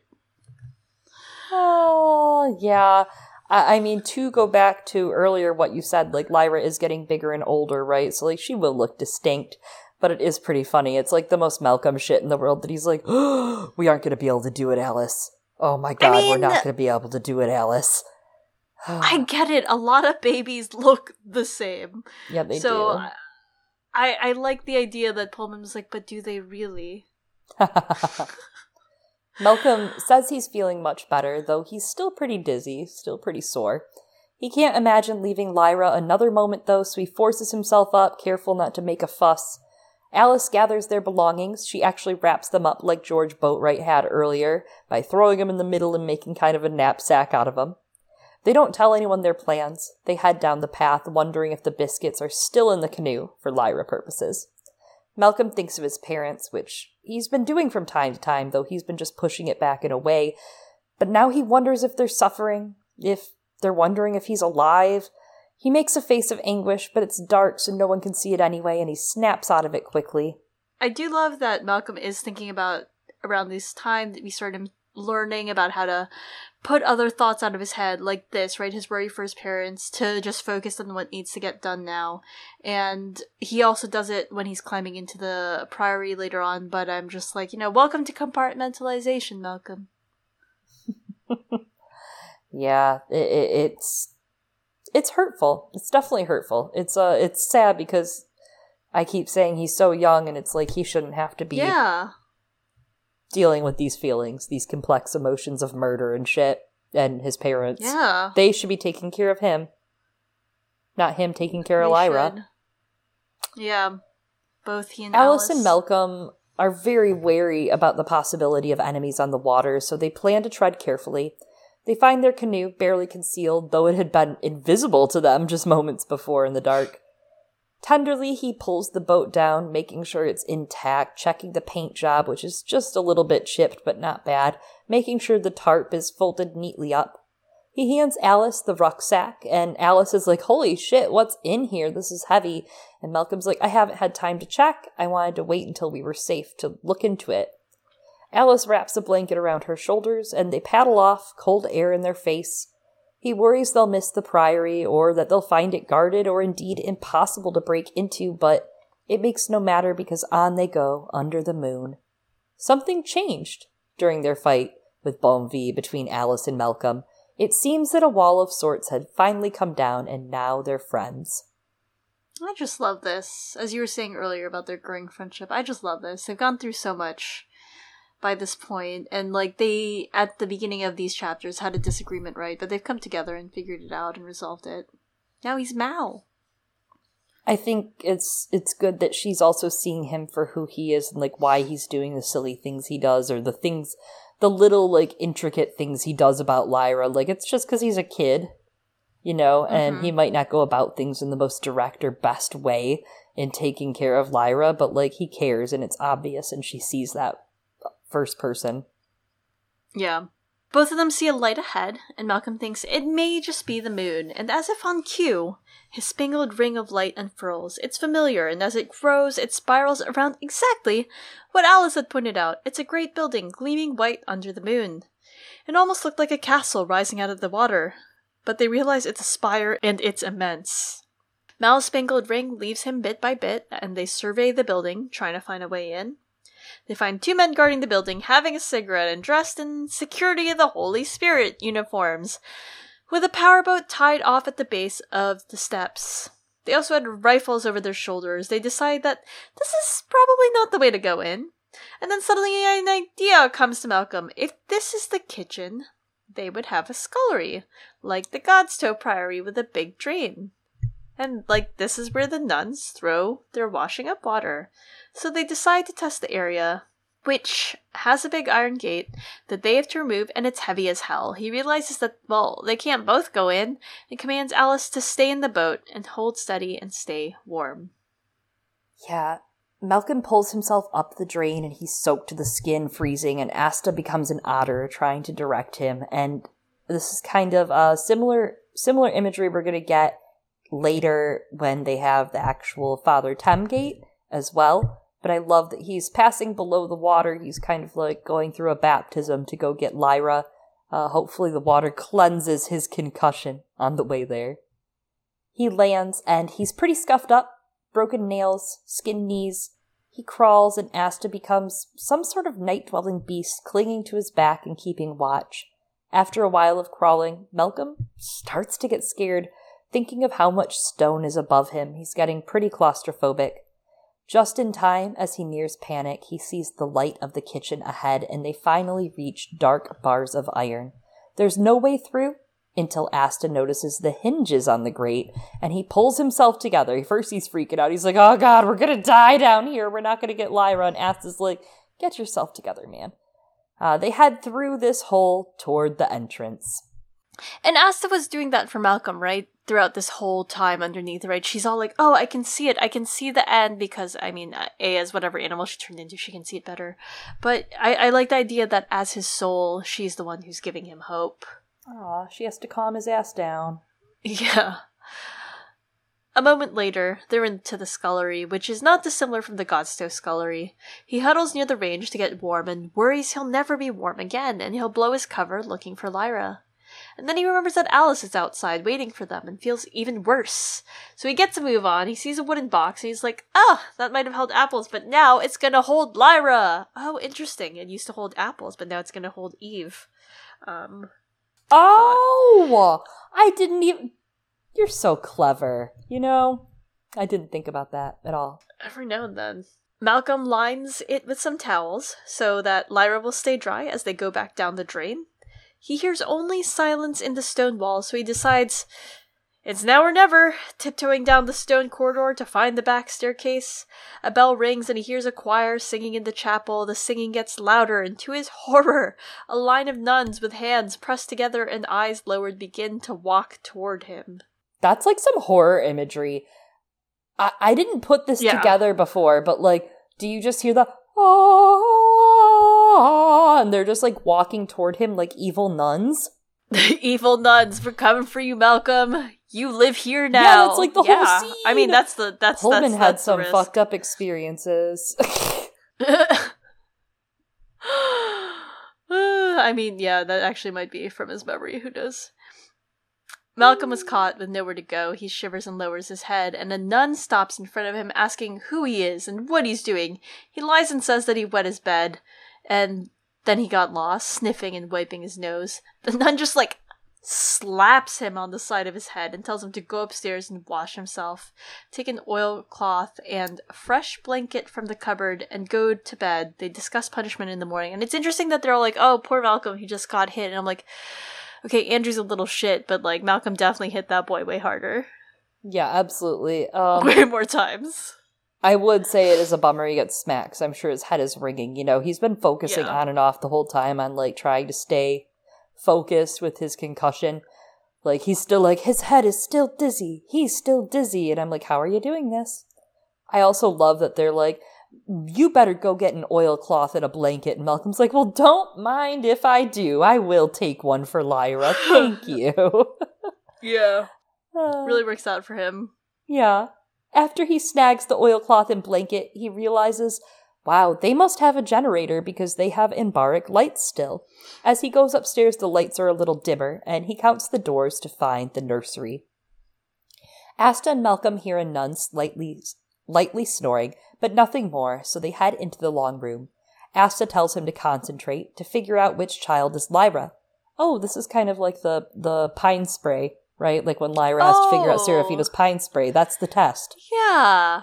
Yes, great connection. I didn't think about it. Now he has to figure out which child is the chosen one. So he goes. He Mm. goes to find the chosen one. He has a couple close calls, can't find her, and suddenly he hears a noise of someone entering the room, so he ducks and hides. He's freezing and he's shivering, and Asta warms up his neck as a ferret while they discuss Lyra. These voices are talking about Lyra. Two of the sisters discuss that she's Lord Asriel's daughter, but they can't seem to figure out how she came to be in a cave with poachers and common thieves. I love that because last chapter, of course, was the poacher. And Andrew was the real poacher of the last chapter, not just those that were Hmm. going out to hunt for the group. He illegally hunted Lyra and handed her off to the CCD. So, of course, it's ironic that these people are like, no, poachers and common thieves, when the only poaching they were doing was hunting for food for hungry people and children. These people are poachers and common thieves right here.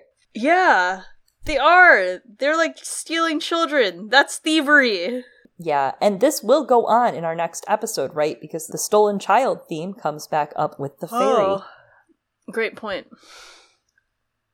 Well, turns out it made no matter as to who was in that cave because they're like, oh, the group of thieves would be gone by the time someone went to interrogate.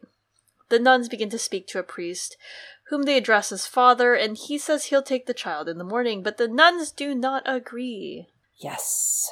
She's in our care now, and there she will remain. That is the rule of our order. My authority outweighs the rule of your order.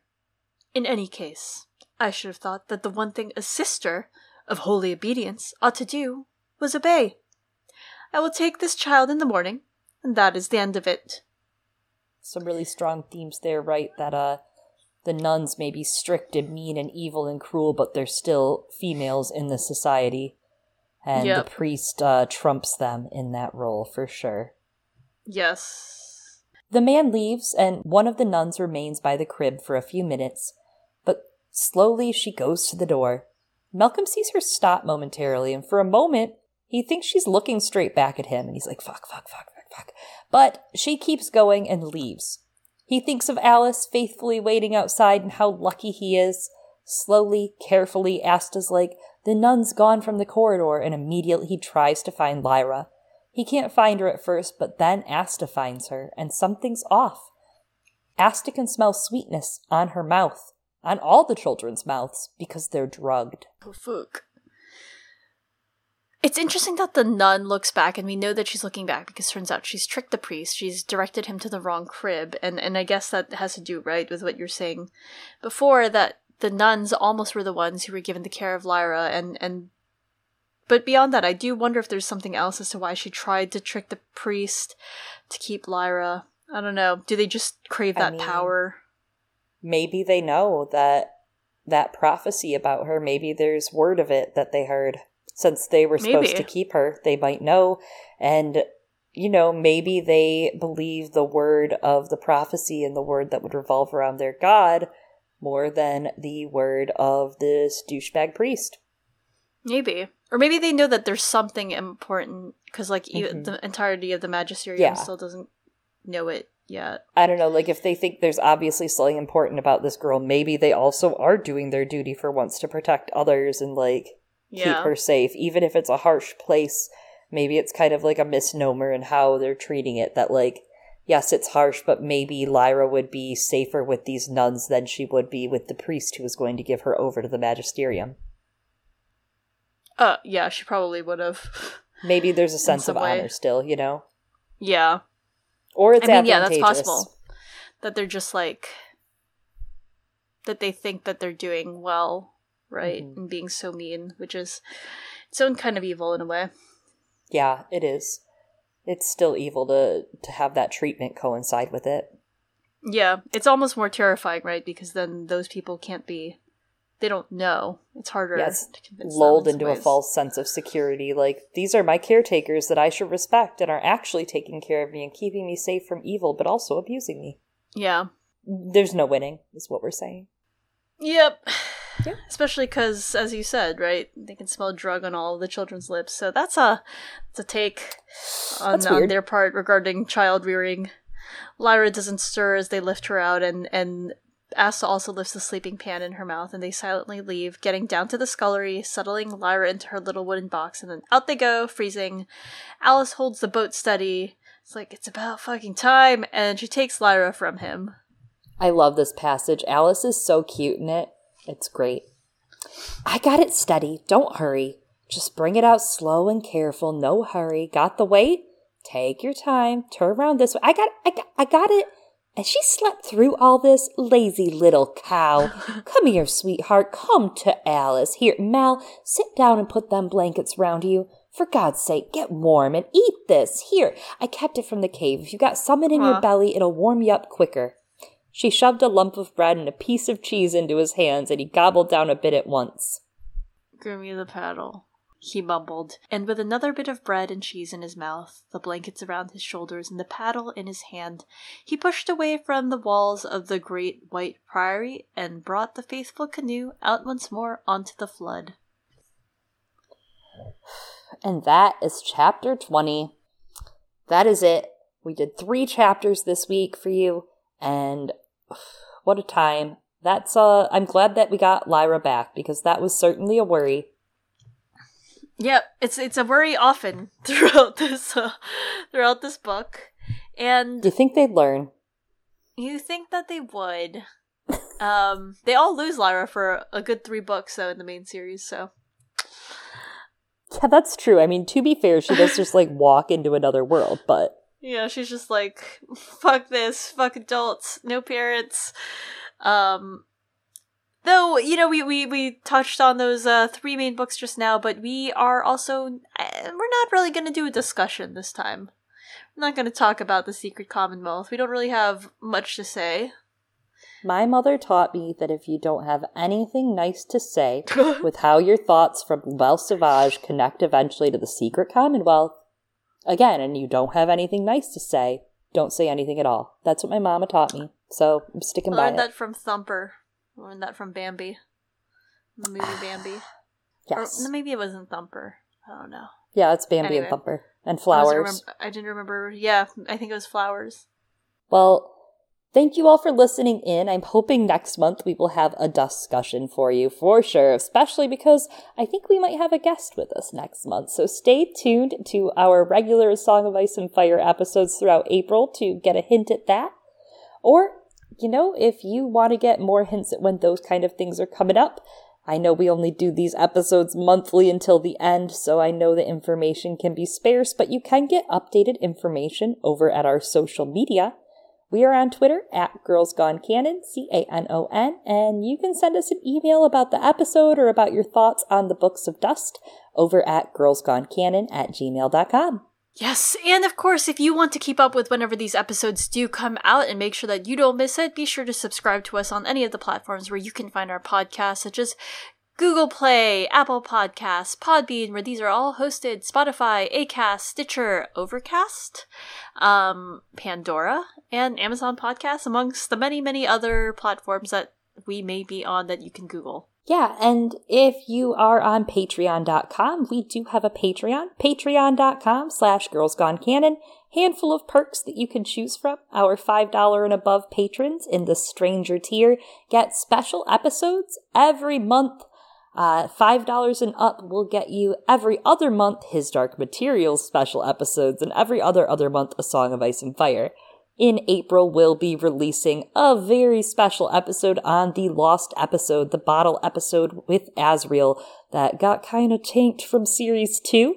More to come on that soon. And hey, if you are a $10 or above patron in the Thunder tier or above, you do get access to our Discord where we do a monthly brunch and happy hour hangout. We have kind of a potluck presentation style thing that goes on, or we play some Jackbox games, do some really fun giveaways you name it. We're having a blast with those. And we kind of just chat all day on Discord. So if you're into that, come and see patreon.com slash girlsgonecanon. Well, thank you everyone for tuning in this month. And as we said, see you next month uh, for both our Patreon episode and for La Belle Sauvage, where we again hope to have some exciting, exciting things for that episode. I've been yes. one of your hosts, Eliana. And I have been another one of your hosts, Chloe. See you next time. Goodbye.